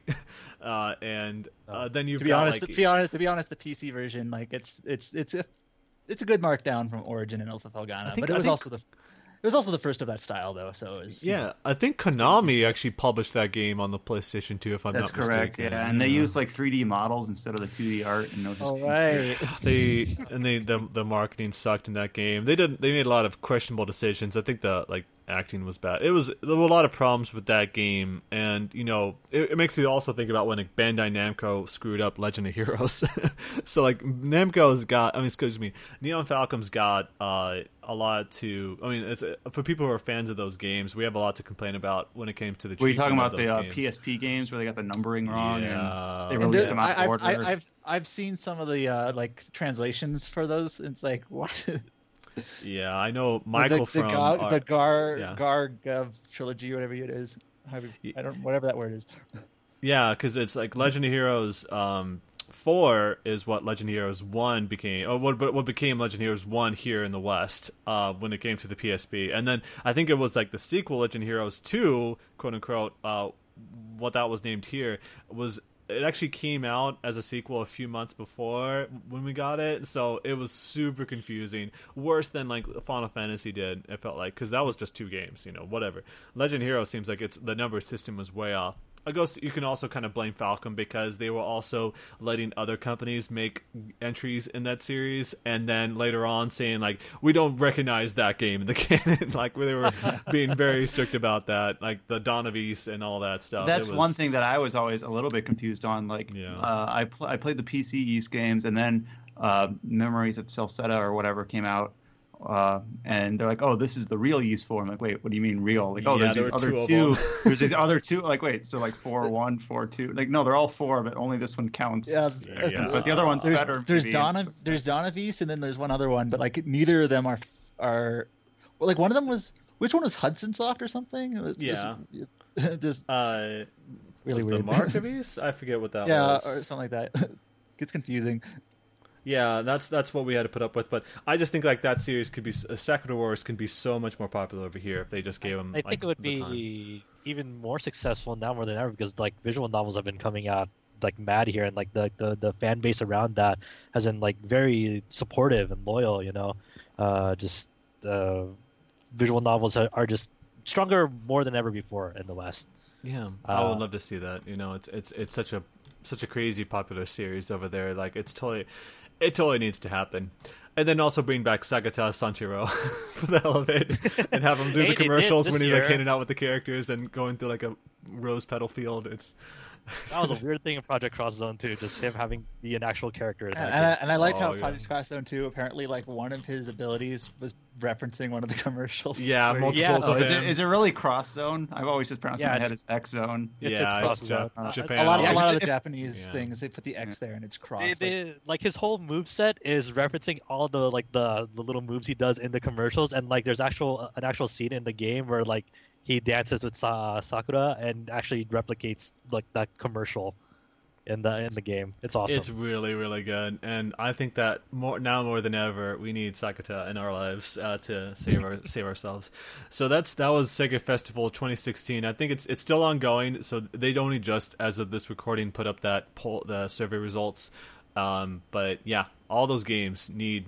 Uh, I think are highly deserving of that. Sega's got such an insane library that they just don't really take advantage of um, that they could really benefit, especially financially, about at least making new versions of those games, like remasters or even sequels. Like they could totally benefit from that. They also that- showed off uh, the Persona 5 OST at the Sega Festival as well. Yes, Uh, absolutely. Uh, now is and that's coming out January seventeenth, I think. Yes. Yep. Speaking of Persona 5, uh, they also Atlus announced recently at their Wednesday stream uh, that Persona 5 will be delayed from its original February 14th release to April the 4th. But uh, in return, uh, either it's been as a result of that or it's something that they are giving out um, as a make do that they announced that they're releasing the Japanese voice track uh, as free DLC at launch. So people who have choices now. Um, personally, I think that the English dub of Persona 5 seems really, really good. Um, so I've I'm heard really too good things about Ryuji. Um, Yeah. Like everyone, like every person I know who watched the uh, the stream said like, "Wow, Ryuji's English voice is great." But like considering this is this is a Japanese game set in Japan, like it's very it's very cool that they're able to you know offer that option for people who want the Japanese Yeah, voices. I was so. super happy to. And, uh, and not only that, but supposedly part of the delay is that they're going back to revoice stuff that might not even be voiced in the Japanese version or something Yeah, like that. so that's- that's really they cool. mention that. I was a little confused on that. Like, I think what the quote was was to re-record lines that were not originally voiced. Yeah. Like, does Yeah. that mean though? Does that mean it was like a partial dub, and they're making it more of a full dub? or- so let, yeah. let, me, it- let me or does it clarify. yeah, Josh they were, knows. uh, Josh knows. Let Josh talk about that. Yeah. Yeah, let me like so in the the Japanese version of Persona 5 is not fully voiced. There are significant portions of the game that aren't voiced. Uh, like say the cooperations or the social links in that game. Like the only real voice parts in those are the first and last event of those. So I'm hoping what the, this alludes to is that there will be more lines voiced in English for those events. There are also uh, weird story bits in that that are unvoiced. And like it, it, there's a weird dissonance that like the there'll be a, a key scene that's voiced and then like uh, another like follow up scene on that that isn't voiced. So I think they're trying to uh, like establish a more consistent, you know, flow of dialogue uh, through that by having them uh, link up voiced. Um, that's what I, that's and, what and I that's and that seems to be a big reason, maybe for the delay because they need Yeah, extra time sure. for that. I know they also said, and some I know some people complained about this was like some of the the name pronunciation pronunciation in English was weird. Uh, so I think I think they even said like we'll look into it. Like for example, I think Ryuji like pronounced his last name weirdly. I forget what he Yeah, it's like-? Saka- It, well, yeah, it's like it, it was more of like it, it wasn't really as enunciated like in China, like Sakamoto. It was like Sakamoto or something like that. Uh, it's just, I, I don't know. I mean, I guess I mean, that's- small stuff like that. what it is. Who knows? I, I- I don't know how people how picky people are over that. Like I know people are getting antsy about the way Kitagawa was uh, uh pronunciated Yusuke's like, last name. Yeah. Mhm. in the Yusuke trailer. But I think it I, it sucks like for people who don't really care much about the Japanese voices that they have to wait an extra two months. Um, but, But also, for people, there- but but the, like uh, like uh, let's let me clarify that like the reason for this delay is not the Japanese voices. You know, it's for that actual like re-recording dialogue in English, the adding in more voices, and it's like we shouldn't be like doing a blame game on like who, who's to blame for this delay. You know, it's like there's a net win for everyone. There's, like Atlus USA has pretty much uh, put their foot down and say, "Hey, we're gonna do everything we can to make this the, the definitive version of the game. We're gonna make it even better than the Japanese version." When, when, when it you comes know? to things like delays and like the Final Fantasy delay was similar, um, for Final Fantasy 15. It's like when I think about like, if I were to like to think about what are my favorite games and like think about a list in my head, like I now, which think were Final? Fantasy 15. no, like now if I think like which of my favorite games were delayed, like I have no idea. Like I don't Yeah. remember. I don't care now. Like it just if Persona 5 comes out and it's an excellent game, which it seems like it is, like, you know, By summer, we're all going to be discussing and talking about our playthroughs anyway, right? And th- th- this also works out like for us because we have a very jam-packed January and February. oh my like there- there's a high density of like RPGs and just all games all around. and they keep those months. announcing them. Stop It's- announcing games for February. Oh my gosh! I think what was the uh, recent I- one that was just announced? Like for, for Uh, Bandai because- Namco, they didn't even send out like a press release for this. They just basically announced this randomly. Oh yeah, Digimon Next Order, Digimon World Next Order, that's coming out January 31st. yeah. oh just- no, it's another January release. Oh my gosh! And so yeah, that that came about, and the theory was passed that it might have been that Sega, excuse me, um, the European version of Persona Five was set to be delayed, like they were going to announce a delay, and I'm guessing maybe Atlus USA decided to take advantage of that and just said, well, we're gonna we're gonna delay our version too. That way, you know, everyone gets to experience the the adventure together, and we can take the time to uh, make those changes, like Adam was talking about. That's what I'm guessing was the reason, but I mean, that's just all of kind us- of a lot of circumstance. It's, al- it's yeah. also like you know, it, like additional QA on like that game's script and like localization is always a good thing, you know, Yeah. because it's such a big game. Absolutely. Hopefully they don't like- have any unvoiced or untranslated, undubbed Yeah, lines Exactly. or The- whatever. I, I, I imagine in like the the, boss fight, like uh, Shin Megami Tensei 4 did, or whatever. yeah, like I I I s- assume that like a little small percentage of that delay is attributed to that. Like they want to make sure that like they don't have like any real weird errors like that ever happen again, especially for a for a game like Persona Five. You know. Yeah. Yeah, I mean, well, I we- gotta, I gotta be honest. That was kind of like I, I don't do QA, so I don't, I don't know exactly. Like I don't have can't any. speak for like, the QA people, the people that yeah, get but paid it's just the, like the, the when they said like we didn't catch the uh the text in the uh boss fight of Shin Megami Tensei 4 Apocalypse because our testers were too good. And I kind of felt a little bit like a silly excuse. Like, Yeah, That- it was a is very that- it was, it was weirdly is that really the only way you're looking for like like untranslated text? Is just if you run into it in your place? You know, I just I don't know. it's like this weird. contrast that with Gust games, they seem like the localization process can be a little rushed because my experience with um, what was the Surge? game that had a problem with? Ar nosurge, especially Yeah, had a big problem with the localization, uh, a lot of typos and like names that kept changing when, when instead of saying like the same name that names would change and they would swap names and titles the names of cities would change uh, and then I think Atelier Atelier Shallie also had that same problem. Um, so the word going around is that T- Koei Tecmo tends to rush their localizations and QA process. So you know all the more power to Atlus especially if it's supposed to be as they're trying to sell as many copies, if not more, than a Final Fantasy game could be. Uh, I think they I- should really focus on this, even if it uh, the Japanese DLC. Um, obviously, it would really benefit from that too. Right. Well, Some now they've got the things- precedent thi- for. Oh, go ahead, Adam. well, some other things they annou- one other thing they announced during their little live stream was that they expect all the Japanese DLC for Persona 5 to be available for the English version. So any of the I, I- one that I saw that I'm interested in are like costumes for like the Devil Summoner Raidou games. Um, like Yeah, the cameo Raidou character also. costumes, and you know, there's a bunch of you know crossover stuff like that. So they said they expect all the DLC to make it. So Here's the hoping, but that, that, that's, not, that's, that's, not a, that's not a big make or break. You know, those are like the, those are just Yeah. the cherry on top. Right. Yeah, and I was just going to say that now with this, they've got the precedent that Atlus games going forward have the expectation for dual audio.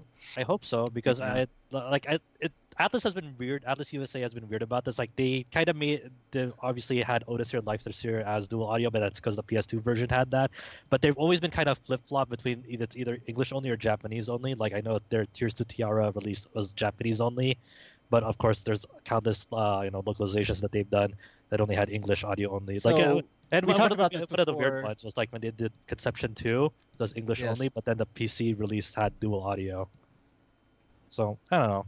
and also like, uh, like we, we were actually talking before how like now that they've communicated with atlus jp like hey this is something that some people do want maybe when atlus japan which i, I know obviously atlus japan is going to be more focused on their market um, but like hey if you can do these couple of things when you're doing your voiceover contracts or whatever to help us out then maybe going forward for newer games that's something that will make things easier rather than the herculean effort I, I hope so. I heard like the, the, actual like the Atlus like the whole Atlus Japan CEO was actually on stream. I think he was the CEO. I don't I don't know. I thought it was the Atlus USA CEO, but I might be wrong.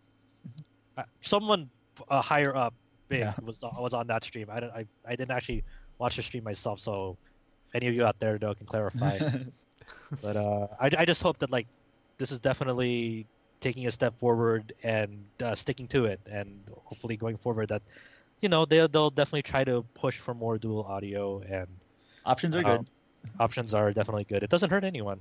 You know? Yeah. The only downside of it is that you know we were going to make that joke that when Persona Five came out, it'd be the last game that's been in development what it seems like forever, and now we have to wait a few more months. Uh, but that's the that's the, and it was already hard enough waiting after the Japanese release for Persona Five. Now we have to wait a couple more months. But you know that's that's game development, and it seems like everyone from the general consensus that I can see on Twitter, there are a lot of happy people that they're getting Japanese DLC, and I think that that if it was just a delay and they did not announce the Japanese DLC is coming, um, you'd see a, obviously a lot way more upset people about that stuff. So it, it's, it's, also because it's also because like I'm not like I said the English voices uh, have been very good so far from what I've yeah. heard, but the but the Japanese voice cast for that game is just the things that they do to that script and how they man- manipulate it with their voices. It's so like it's amazing. Like, like it, they're they're big name actors, uh, Japanese voice actors that you've heard, you know, like in anime and whatnot and other games.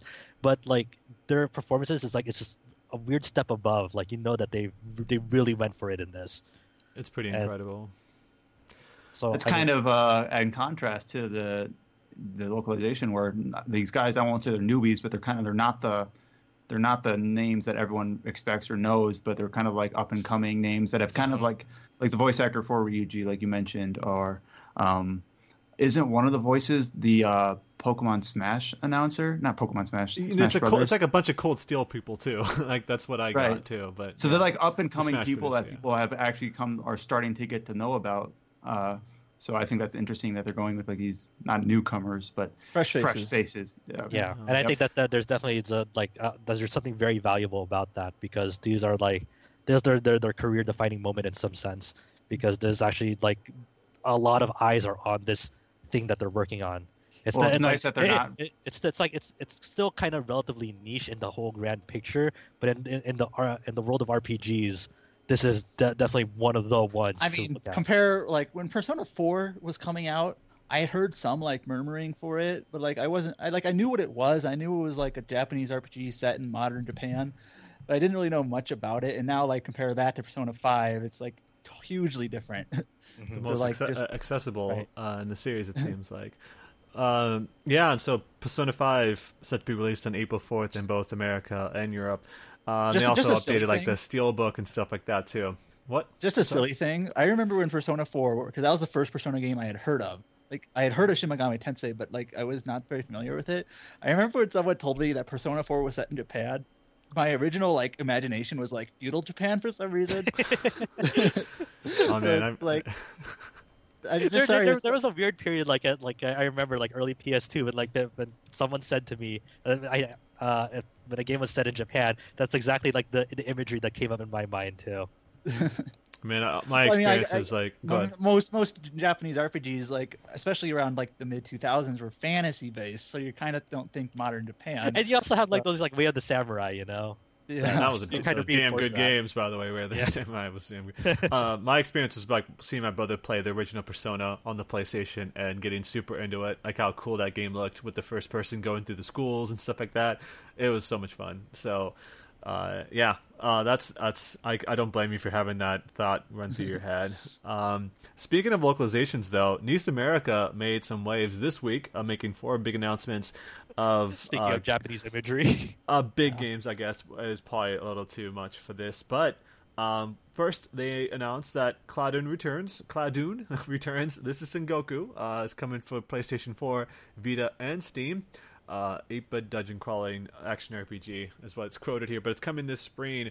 If I'm not mistaken, wasn't it like um a game that came out that was supposed to be similar to that? Uh, that uh, came well, out on like PlayStation 3.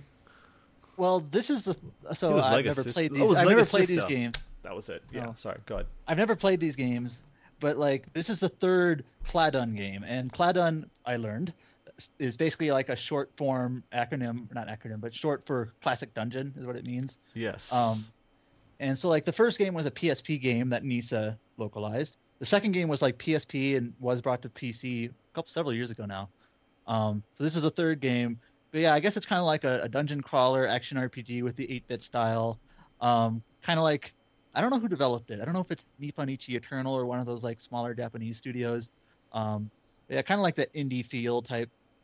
And it's I know they they they uh they advertise like 99 floors, and so it's kind of it seems like it has like this random dungeon type type structure. So it's not really like story game or anything like that. No, I mean, my experience was playing. Uh, I mentioned earlier, Legasista on the PlayStation Three. That's basically ClaDun. Um, people who are interested in that game maybe have seen that before. But yeah, you, you said ClaDun uh, X2, I think, is the one that came out on PC. So, yeah. Did Legasista ever get localized?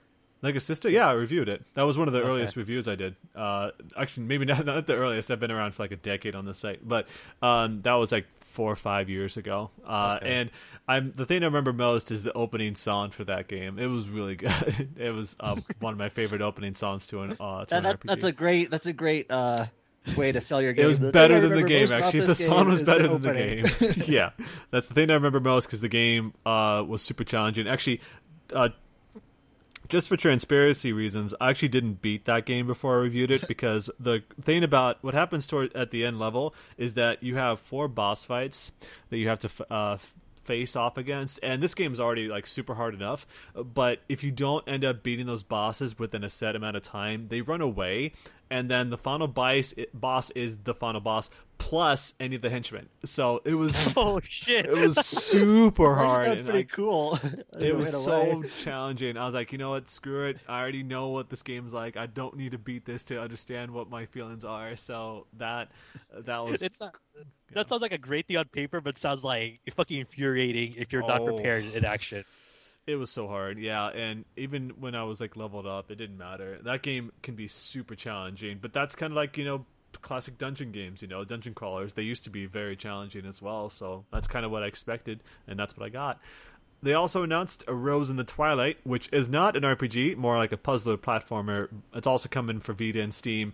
Um, but uh, I don't know if you saw the trailer for this, Adam, because I know you you were I watched a part of it because I, I I saw some of the trailer stuff because I saw them announce this and I hadn't I literally hadn't heard of this game. It looks like it's in the same vein as uh, the Firefly Diary and the uh, Yomawari. Maybe? Uh, I mean, it's got a similar style, but it's it's more puzzle based in that. So the whole concept, um, excuse me, the whole like synopsis of the story, it's it's supposed to be like you're this uh, this girl uh, that is inside of a castle that is completely devoid of color. So uh, what That's happens is that after a while she meets like this uh, this crazy looking huge giant uh, robot. I don't know what exactly it is. It seems like actually it's made out of stone, perhaps. Um, so you're supposed to try to find a way to escape that, but uh, Rose, I think is the name of the girl that you meet. Uh, she uses uh, her power to like she sucks the blood out of living things and move it to like uh, inanimate objects, like uh, to help solve all these puzzles. And so uh, the giant, that giant stone thing that is with her, does all the heavy lifting, does all the fighting for her.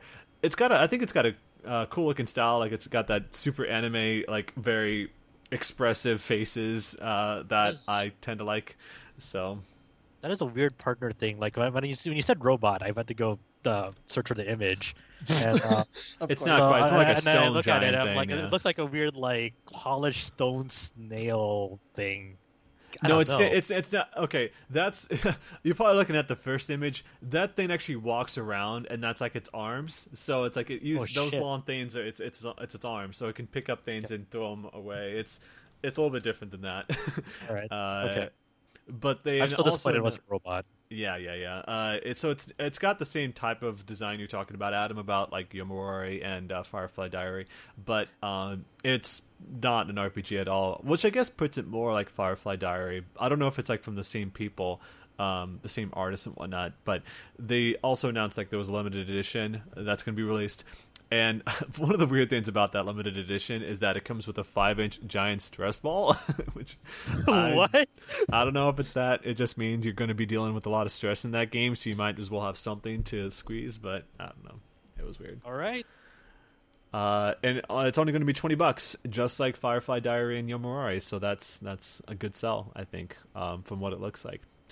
They also announced Operation Babel: New Tokyo Legacy, um, uh, which is the sequel to Operation Abyss that came out last year. They're going to be releasing the sequel on Vita and Steam this spring as well. So all these games are coming out this spring. Let's just be upfront about that. Uh, they also announced Operation Abyss uh, will be coming to Steam in 2017. Uh, Adam, you're the one who reviewed Operation Abyss, so does this seem like a good move? You think? well, um, I mean, so basically, without getting too much details, Operation. So this this is an experienced dungeon crawler. They they vocalized several games now. They did uh, Demon Gaze and then uh, the Operation Abyss, Stranger of Sword City, Ray Gigant. Um, but the experience started out as a as like a Japanese indie, and what Operation Abyss actually is, it's basically like one of their very first indie games, dungeon crawlers. Kind of like they added like a modern, more more modern Jap- like anime type art to it. Operation Abyss was actually like two different indie games like merged together, and this is like the continuation of it. And from what I understand, it's not like a direct sequel where you kind of have to play Operation Abyss first, but it is a sequel. Um, so it kind of makes sense that they would release it because uh, the story isn't over yet, although it wasn't really like unfinished or anything. it wasn't like it wasn't like unfinished or anything, but like you, like it, has got the same characters and all that. Um, but yeah, I mean, I'll play it. I'm interested. I liked Operation Abyss. It was kind of really. It was you could tell it was like a an upscaled or up like kind of like a revamped indie like game. You could tell it wasn't like the the interface wasn't very intuitive. It was kind of clunky. Um, but I like the dungeon crawling and the, the, the class systems and things like that. Uh, yeah, so we'll it, that. It took, on, it, took, it took them a while to announce it because Operation Babel released in Japan in 2015, like early 2015. So you know, a year and a half ago. Um, so and I was wondering, yeah. you know, I just kind of assumed maybe they were done, like they wouldn't localize it. But now that they got it on Steam, it'll be maybe worth uh, doing. So. Yeah, I know Experience has another game coming out, so I guess they're still trying to like pump up the library with all the localizations. And maybe that was a cheap get for them, so they figured, hey, why not? Um, and finally, they announced Danganronpa, another episode, Ultra Despair Girls, is coming to PlayStation 4 this spring. And actually, no, wait, uh, for PlayStation 4 and Steam, is actually coming next summer. This says spring; it's actually next summer um, 2017. So now with Danganronpa 1 and 2 coming to the PlayStation 4 this spring, um, and with another episode coming out this summer, it seems like you know all the Danganronpa games are going to be on those two platforms, so basically. So basically, you can play all the Danganronpa games on PC, eventually PS4 or Vita. So yes, make your pick. That is great. Except I what, think that's awesome. What's the what's the new the new one is PS4 Vita? Yeah, uh, new V3 or whatever yeah. they're calling it. New D, yeah, Okay. new Danganronpa V3. Yeah, it's PlayStation 4 and, P- and Vita. I think is That one that that no, one wait, hasn't is been. it? un- I'm sorry. I think so. I think it might be just PS3 and PS4 or something like that. I don't think I it's. think I think, it might PS4. not be coming for PlayStation Vita. No, you're right. Yeah, it's PlayStation 4 and Vita. I'm sorry. Okay. All right. Now I think that one has not officially been announced No. for localization yet. Although all. obviously it's basically a foregone conclusion. But I wonder something like that. Maybe maybe they're at the point now for when they do announce it for localization, they'll announce the PC a PC version simultaneously. that might be what they're working on. Yeah. So yeah. Uh, that's kind of yeah. It's It's, weird when you think about it that it's not, it hasn't been announced. Um, NIS America hasn't. I mean, Idea Factory had their press event and they didn't announce Cyber Dimension Neptunia, uh, Neptune uh, for the West either. So you know, like these weird holdouts that it's going to be inevitably released over here regardless. But those were the four big announcements that NIS America made. We won't really hear much more from them until February for the next uh, press event that they hold each year. Uh, well, we might as well f- hear about it then. That makes more sense. Maybe uh, new Danganronpa V3 will be out this fall, so we'll have something in the spring and summer to kind of tide us over until then. And then moving on for the other news that we've also got, uh, this was just recently reported by Eurogamer, but it sounds like Pokemon Sun and Moon. Uh, there's going to be a console version coming to the Switch sometime in 2017. Eurogamer is citing like multiple sources about this, and they're calling it Pokemon Stars. It's being developed by Game Freak, of course, the people that made the other Pokemon games. Um, and then it says that in February there's gonna that's gonna be uh, oh okay yeah it says according to Eurogamer the February uh, reveal teaser for the two games features a split second shot of the HD in-game model of New Bird Pokemon Pikipek which is apparently for the Switch edition. So the Switch version is going to have like exclusive Pokemon that people will be able to no, capture. Pick, Pikipek is uh or that that Pokemon is in the 3DS version, just to mention, but. Oh, oh, so it's an HD version of that. So it's just yeah, the HD model. It looks like it, it, looks yeah. like a model that does not exist in the 3DS version type of thing. Pardon, pardon me. Apparently, haven't played the Pokemon games in a long time, but yeah. Let's be um, honest. This is kind of what I'm most excited for the Switch for in general. Like this would be the first quote unquote mainline Pokemon game on a yeah. console. What you don't like, you don't count Gale of Darkness?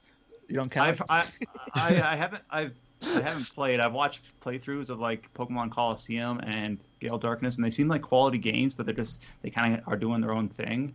Where yeah. Sun and Moon are obviously kind of pro. They're, they're I guess they're also in a way doing their own thing, but they are well, a yeah, mainline, yeah, sorry, normal progression Pokemon game, and now it's going to have a console version. Seemingly, yeah. If true, this would be like an amazing, gigantic step and then what, you think if you like one of the biggest steps in the Pokemon series, right. to be honest. And then you extrapolate from there about other games that have had some weird like console handheld splits. You think like Fire Emblem. I guess the next Fire Emblem game on the Switch will also be a console game where you haven't seen that since Radiant Dawn. Or the next Animal Crossing. It's kind of had like a weird, yeah. different life on on both. It's had its console iterations well, and its and handheld mobile. iterations. and mobile for both I know, those I know, games I know, you just I mentioned. Yeah, I know the Pokemon Sun, the Pokemon Sun and Moon thing. Like when when the Switch was first announced or even rumored to be a hybrid, um, Pokemon was one of the ones that people were just like, "What if Pokemon's on Switch finally?" type of thing. Because you know, obviously, if that's going to be the replacement for the 3DS, which right now they say it's not, but you know. yeah. Speaking uh, of which, uh, just to wrap up this. It. Oh, sorry. Go ahead. Yeah, you kind of. Well, like it, I, yeah. I know, like for example, like um, Monster Hunter Stories uh, this is pure speculation, but I know some of like the screenshots they've released for Monster Hunter Stories, especially early on, were like 720p, and it's a 3DS game, and it's like, huh. Yeah, they have some really high quality models for this game, or you know, rendered high at high resolution. Like, I wonder. So I, yeah, yeah. If any of these are true, like I think this like this is one of the most alluring aspects of the Switch of just like one platform that serves all of Nintendo's IPs in high definition that's the that's, that's, kind of the challenging thing about that as well. Um, I mean, you can you can say about the 720p screen, screenshots for Monster Hunter Stories. I mean, these games are made on PC, so they could just be able to pump those things out. But um, I just want to wrap up the end of the story about about this is that it's talking about how uh, Pokemon for the Switch was still in development alongside Pokemon Sun and Moon, but um, they had to pause development on the Switch version so that they could focus on finishing up on the 3DS release. Um, and it says the Switch version will reportedly feature the same map, routes, cities, and art style of the 3DS versions, just with higher res uh, re higher resolution assets. And that it was originally planned for a summer release, but it seems like it's going to be pushed back to the fall. So that's kind of what we're experiencing. But I mean, I would say to kind of go against what you guys were talking about, it's that you know Pokemon deserved the way the Pokemon was made deserved to be on the 3DS and the handhelds because that's their moneymaker. You know, they were making so much money on that that they just they would not make anywhere near as much if they released it for the console. So that wouldn't make any sense. But clearly, if they're trying to make the Switch into you know their next big thing and uh, pull the company out of you know their trouble area that they are now, it makes a lot of sense because otherwise, if they don't release it, who there's no like who who is this for? Like who's the switch for? Because like you know kids will might want to stick with their 3ds and their 2ds because they can take it wherever they go. Um you know hardcore first party fans of course will buy the thing but then other than that it's like a lot of other people will just be happy with their playstation 4 and xbox so or pc of course. So uh it's they need to give us reasons why people would want this thing in the first place and pokemon is a good place make- to start does it make sense for Nintendo to eventually get to a point where, since we don't see a 3DS quote unquote successor uh, anywhere near right now, Um, does it make sense for them to just continue this trend after the Switch is released to make the 3DS versions first and then a Switch version after, like a few months after? No, I don't think so because otherwise people would do the same thing where they're not going to buy it on the 3DS if they can just buy it on the Switch, or if they're or they're just be you know that thing But, like, about uh, you know the- if you split it, it's that you're also experiencing maybe a lesser version on the 3DS compared to the Switch, you know, because Well, the I, I wonder if I wonder if like for Pokemon on Switch, like it's not gonna it, it might not be Pokemon Sun Moon. It might be like Pokemon, I don't know, Stars. Star. well, I guess Pokemon Stars is what they call said, yeah, but it's the same And, version. like, it's so- supposed to be but the like, same what game. if, but like, uh, there might be like a connectivity thing there, you know, exclusives to like maybe there'll be some things in the 3DS version that they won't bring over. Like, ex- I don't know if there'll be exclusive Pokemon. But then you get to the whole thing about you know the splitting development resources and Huh? time uh, when they could just be focusing on the Switch version. You know that's that's also the problem that they could be facing. But who knows? I just I I- think like some people may not mind double dipping like if they always like if they do oh, like I know. 3DS There's definitely people they who do- love double if- dipping. Yeah. if they do 3ds first and then and then switch later and that becomes like a, a habit some people may not mind it but then you know uh, inevitably some people are going to be like well this new like let's just say they announce a new fire emblem game for 3ds like what if i wait just a bit and see you know what happens like if it come if they come out with like a switch version or yeah, that was animal crossing yeah. or whatever I guess So- this all really depends, like if it, like if the Switch is actually a feasible ha- like g- handheld device on the go, if like the battery life will support that, because there'll always be like the 3DS version, like if there are 3DS versions of like these Switch things, like there's al- there's always gonna be a market for that, especially in Japan, because handheld on the go is the big market in Japan in terms of gaming. I guess like the only example I can think of right now off the top of my head is uh that's announced Well, for how like the, the the Switch and for the handhelds. It's uh Dragon Quest Eleven because that's going to be out on both platforms. So we're going to like Oh, yeah, actively man. see the difference in quality and and It- power behind it. They also had like those two modes on the handheld version of Dragon Quest Eleven. Yeah, And yeah. the Switch screen is exactly as large as the Wii U pad, right? Six point two Yep. Inches. yeah, yeah. So, so it's not. It's still yeah. portable in the case of you could put it in a backpack or whatever, but it's not a DS in your pocket. I pocket. mean, I guess you can make the argument that like people, kids bring tablets around wherever they go, and that's bigger, Right. obviously. Uh, but other than that, it's like having a 3DS in your pocket. It's not the same. I as will having a miss Switch in your like pocket. I wasn't. I liked the dual screen. I wasn't in love with it and didn't hate it. It was good. It was nice, but I will miss the the clamshell just to know that it's protected. And I can put it in my Yeah. pocket. Uh, Just you get a bunch of not- third don't- party don't- don't- accessories. Yeah, People don't- trying don't to sell to you covers. Yeah. It's okay though. You worry can make that what- Switch a clamshell. Yeah. You don't don't have to don't have to worry about what oh is it in a pocket with something that could scratch it or is it in a certain is it in a certain fold of my backpack that something else is going to rub against it. You kind of wonder like, but yeah, I'm sure I'm sure Hori or whoever will make covers for it or things like that. Gorilla. Sorry, just like yeah, Gorilla Glass on it or something like that. Uh, you said clamshell. The first thing I thought of was like the Switch, the tablet having a clamshell, like a big like a lid that you have to turn over, and then kids will be breaking the think I- hinges I I anyway. So who cares? a long time ago before the before the game boy advance sp came out people made like clamshell lids for the original gba That's right. I remember those. They look so tacky. and some of them had like lights because the original Yeah. GBA didn't have a backlight, so they had Oh, like it you was opened awful. lid, had like oh a- yeah, I, I used to have like, like those a- little things like on the on the GBA, like like you you put over it on the side, and then like it had the little light that shined on it. It was like a so swirly straw with chunky. a light on the end. Yeah, pretty much. It's so Those chunky. Took up so much. Like I remember carrying one of those in my pocket, and it just took up so much space in my pocket because it was so bulky, it was so bad, and heavy too. I remember that it like weighed me down. I had to wear I had to wear belts because it just it was so heavy on my on my waist. It was weird. So that's uh, so that's it. Um, now it's the big uh, rumor, and it sounds like like Brian was talking about. We might see more of those types of games, like with Fire Emblem and with Animal Crossing. I'd love a new Animal Crossing on consoles. I skipped out on the handheld version, so I would love to come back to play that. And you, once again, you know the power of the newer console being able to do more with it. Because I just I have a hard time with the 3DS. I, it feels underpowered. It feels like the the UI seems really bad. I don't know. That's just my own feelings. The games are great. I just don't like the 3DS as a console. Um, but that's just my own personal taste. And then uh, finally, in our piece of news, there's an announcement that Xbox One, the backwards compatible titles are coming to retail shelves if they haven't already. So, like, what they're showing, one of those shots was like Fallout 3 on the label that's across the top strip, you know, uh, it would show Xbox 360 and an Xbox One logo, showing you can play on either console, kind of like a Blu-ray, like when you can you can play like DVD on a on a yeah. Blu-ray player. Uh, they're showing both labels on there, so I think that's a really smart idea, and it sounds like, like you know, yeah.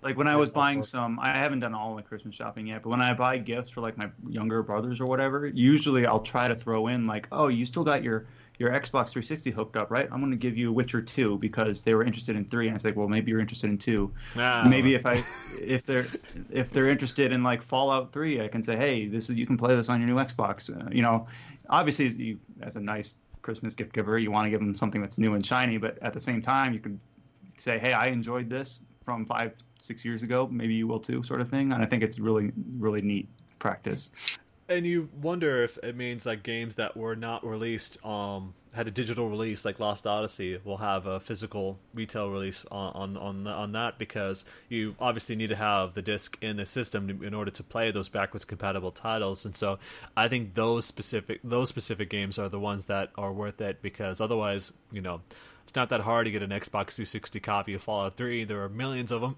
really cheap versions of that but Lost Odyssey you know it's the Eh, when they announced backwards compatibility, the price of that went up. Kind of like when they announced NieR Automata and the price of NieR, the original, uh, the, oh, the, the yep. retail oh, resale price, price went way up. Yeah, that was that's like we were keeping an good eye thing on that. Adam, good thing Adam grabbed Skies of Arcadia before they announced Arcadia 2, huh?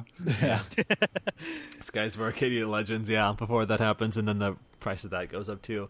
But I think this is yeah, this is a perfect thing for them. Um, and you know, other than the fact that it's a really good a- a revenue uh, system for them, a revenue source for them. Um, I think that's that's just perfect. Yeah, and, I, and just having physical copies of games, it just feels good to have that on your shelf, even if it's old. Yeah, it, it just feels fresh again. You know, what's yeah. new is old again. I, I hope old is again. Yeah, yeah, and and you were mentioning about Jet Set Radio Future earlier. It's that you know one thing that people were hoping that they said they were going to make like a big announcement for their one year anniversary. I think that might have just been Skate Three, which is a real bummer. I thought that we were thinking you know they would announce Xbox original Xbox backwards compatibility, and I I still have my copies of Otogi one and two just sitting on my shelf because I would love that and Phantom Dust. Although Phantom Dust, of course, is getting that remaster next year, but I want to be able to use those games. Like it, feels so bad. Is that Phantom Dust, Dust, thing still alive? I know it had some yeah. controversy on its developer. Oh no, this is you. I don't know if you remember this. Is that it's not the remake? It's that it's actually just a remaster. They announced that oh. at the YouTube gaming show during E3. That yeah, they're oh. just oh. remastering the original version with online play as well, and that's going to be coming out on the Xbox One sometime. I thought it was supposed to be sometime soon, but you know they haven't talked about it since. So sometime next year, though. Yeah, I wonder that, if that'll turn into an Xbox Anywhere title. That'd be awesome. I think it was announced for that. Yeah, really? I'm pretty sure it was yeah. for both. Yeah, they, they they said that. I, I don't know if it was like a special thing they did with it, but I'm pretty confident it was announced as an Xbox One Anywhere, uh, Everywhere program uh, title. So, and then finally, that's it, that's it for news. By the way, finally, we like to just mention uh, the upcoming releases for. This is like uh, as of the week of November twentieth. So what we've got um, a weird release announcement. Bandai Namco moved up the release date of Dragon Ball Fusions from December to November twenty second. That so was so weird. It's like it was a mid December title. Yeah. Yeah. And and once again, this is like the type of thing they didn't even like release a press release for. They just kind of on Twitter, they're just like, "Hey, by the way, this is coming out like next week." Yeah, Wait, really? okay. It's. I think it's a bad like idea. The, Sorry, go ahead. Uh, Dragon Ball Fusion is like the the strategy RPG one for 3DS or turn based. I don't know. Yeah, it's all about fusions, so you can combine all the different characters into each other to create new ones. But uh, the actual gameplay, like, yeah, I'm, I'm pretty sure it's like a turn-based RPG. Yeah, okay. yeah, yeah. It, it, pretty much is. Um, it seems like it's just being sent out to die though, because uh, originally in December it was kind of by itself because it came out like a week after Last Guardian, so it's like enough space, kind of. Uh, considering how packed the October was and November is a little bit lighter, but still has some big titles.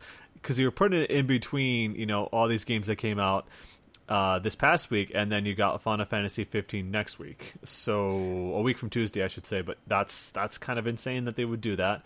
Um, it's it's also weird like I don't know. releasing uh, games like on the on the week of Thanksgiving because a lot of people are kind of just saving up money for Black Friday. yeah. You know, they're not really turning to new releases for that week. They want to uh, get the deals. Yeah, because like the only other game that is going to be released in the West anyway is Dark Darksiders War Mastered. Because Darksiders Two was already right. released, but yeah, War Darksiders Mastered, original War War, Mastered. Mastered. I love Dark Darksiders, and I would love to I see really a new like one of those. Speaking of which, but yeah, I, I, I Uh, like the first one more than the second one. I kind of like two more than the first one, just because I really like the the characters and the crazy like seeing numbers pop up of, pop up of enemies was pretty cool. I think that was, and it was a big loot loot based game kind of thing. But yeah, one was uh felt yeah I guess more authentic, more interesting, More more, Zelda inspired. Yeah. Yeah, yeah, yeah. And um, I forget who was like the voice of the games, cha- and of the. Oh, sorry. I was. Uh, I think wasn't the voice Liam O'Brien, or am I getting Yes. male voice think actors so. mixed up? That's exactly what But I was yeah, going to um, ask. Yeah. Who owns the IP now? Is it Relic? No, it's Nordic? Nordic, I think. Nordic. right? THQ Was it- Nordic. Or was it was it Nordic or was They it were- uh, Deep Silver? I forget. I think it was Uh, Nordic Games, and then like Yeah, it is. Nordic Games like acquired a bunch of THQ's uh, uh, like properties, and then they like actually like renamed themselves like THQ Nordic. Yeah. kinda. They're- yeah, they're- they're, yeah. Like, like They even have it's- the logo of THQ on there. It's Nordic THQ, and they said eventually they're going to just completely change to THQ because I mean it makes sense because people recognize the name THQ way more than Nordic, so it's uh, it's perfect for them to take advantage of that. Uh, that it's just kind of funny to realize like this is not the same company. They're just like literally like taking their name, kind of. it's funny. Yeah, but Is this going to hopefully- be like another? It's going to be like another Harvest Moon situation where it's like Oh, you have to yeah. remind him every single time. This is it's not Story of Seasons. It's Harvest Moon. Okay, it's totally different. Like I, I hope that people don't have to keep clarifying every single time that this isn't the original THQ. This is a new one. I, would- Yeah, I would love it- it. it- I would love it if they made it new Darksiders and it like had like a weird like spin-off name, like how Harvest Moon became like Story of Seasons, like what Yeah, Darksiders thing the would be. creators. Siders Dark. Um, that was evil clever. Yeah. stompers. Yeah. but I'm just glad that they they acquired the IP and they're it's just a re-release. I know, but that it, it lives in some form. I think that's nice. It's it's not dead and lost. It's not you know gone forever. So maybe I'm not gonna I'm not hopeful for a sequel. I'm sure they're definitely using these like gauge interest. You know, Right. It's funny because like today we're celebrating the 10th anniversary of uh, Legend of Zelda: Twilight Princess, and I remember when Darksiders came out, they said that this is the best Zelda game in years. so it was like it was like it was like a shade against that and of Skyward Sword. You know, I mean, I know a think lot of Skyward Sword really came out didn't after, but still, yeah. I know a lot of people really didn't like the Darksiders um, art style, the aesthetic, and I will That say that I, I do think that maybe the main character War is over designed, but I, I I think excluding that the gameplay itself, I, I really like how it looks, and I'm excited to see what Yeah. War Mastered looks I like. I really like the level design of the, the first Right. uh, That Darksiders. too. To like the characters, uh, I think that everything about that, the writing was really good too. Yeah, the dungeon design, uh, and finally, uh, one last release. Josh, you can you can mention this one. You've been talking Okay, about this so- game so damn much. So So uh, yeah, next week uh, we'll have the Japanese and English version of SD Gundam G Generation Genesis out. It won't be out in North America and Europe. It'll be out in Japan and Asian territories like Singapore. Um, fuck, what was other th- Malaysia? I think. no, Uh, say that three times fast. Gundam G. Yeah, th- so that, that, that'll we be, make that'll fun be of this every that. time, yeah. So it's Yeah. and and do you think it's going to have the same quality translation as uh as your other game did? Oh, I don't know. Like, uh, like the more I play it through Moon Gundam Breaker Three, the tra- the translation quality, like it, on the surface, uh, Gundam Breaker Three has like decent translation quality, but then you look, you look at the descriptions of like abilities, and then like even uh one of the DLC items that came out, like there on each and every single one, there's usually uh, a series name uh, associated with each item from which uh, the, their source, source material where they came from. Some of them don't have it in the in the Japanese version for this DLC item. It has nothing on there, but in the English version, it just says dummy text under that field.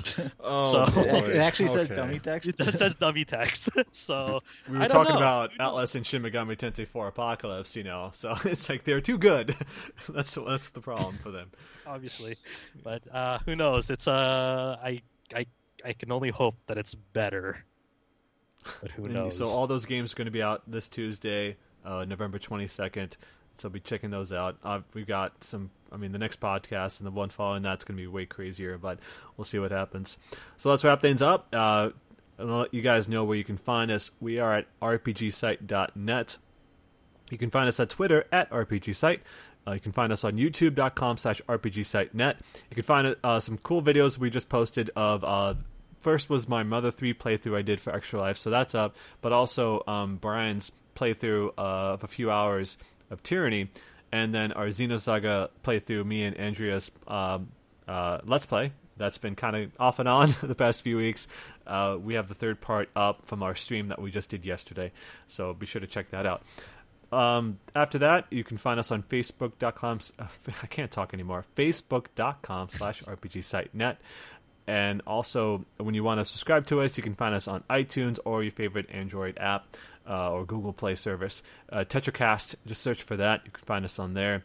We also like to mention you can find us on Discord. Discord.me slash RPG site is the permanent URL that you can check us out. It's just a big chat room, a bunch of people that love RPGs and other things like anime and music and just talking politics, all kinds of stuff. Join that. Very nice people in there. Uh, I'm sure you'll find someone to enjoy. And then someone added this at the end of it.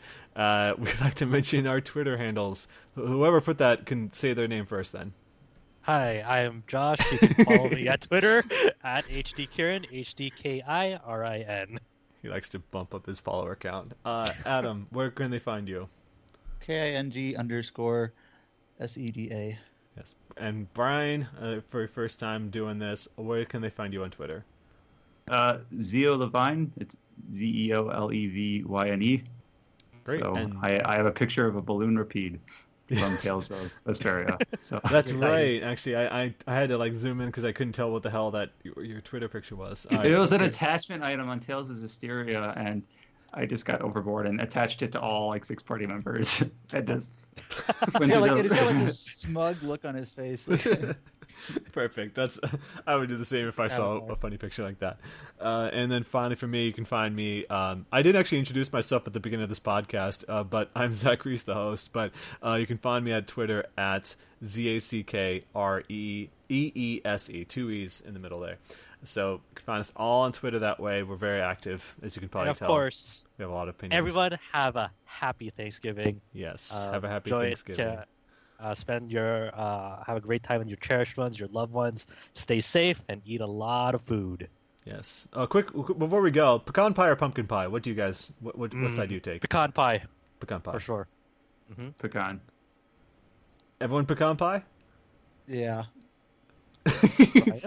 Adam doesn't seem very convinced. Out of the, out of the, He's like, yeah. The- all pie is good. there we go. Oh, okay. You, you we're you don't want to offend pie. anybody out there listening to this. You want to just say all pie is good. I see. You want to be all inclusive. I understand. Great. Well, thanks a lot, everyone, for watching this edition of the TetraCast. Catch us next time.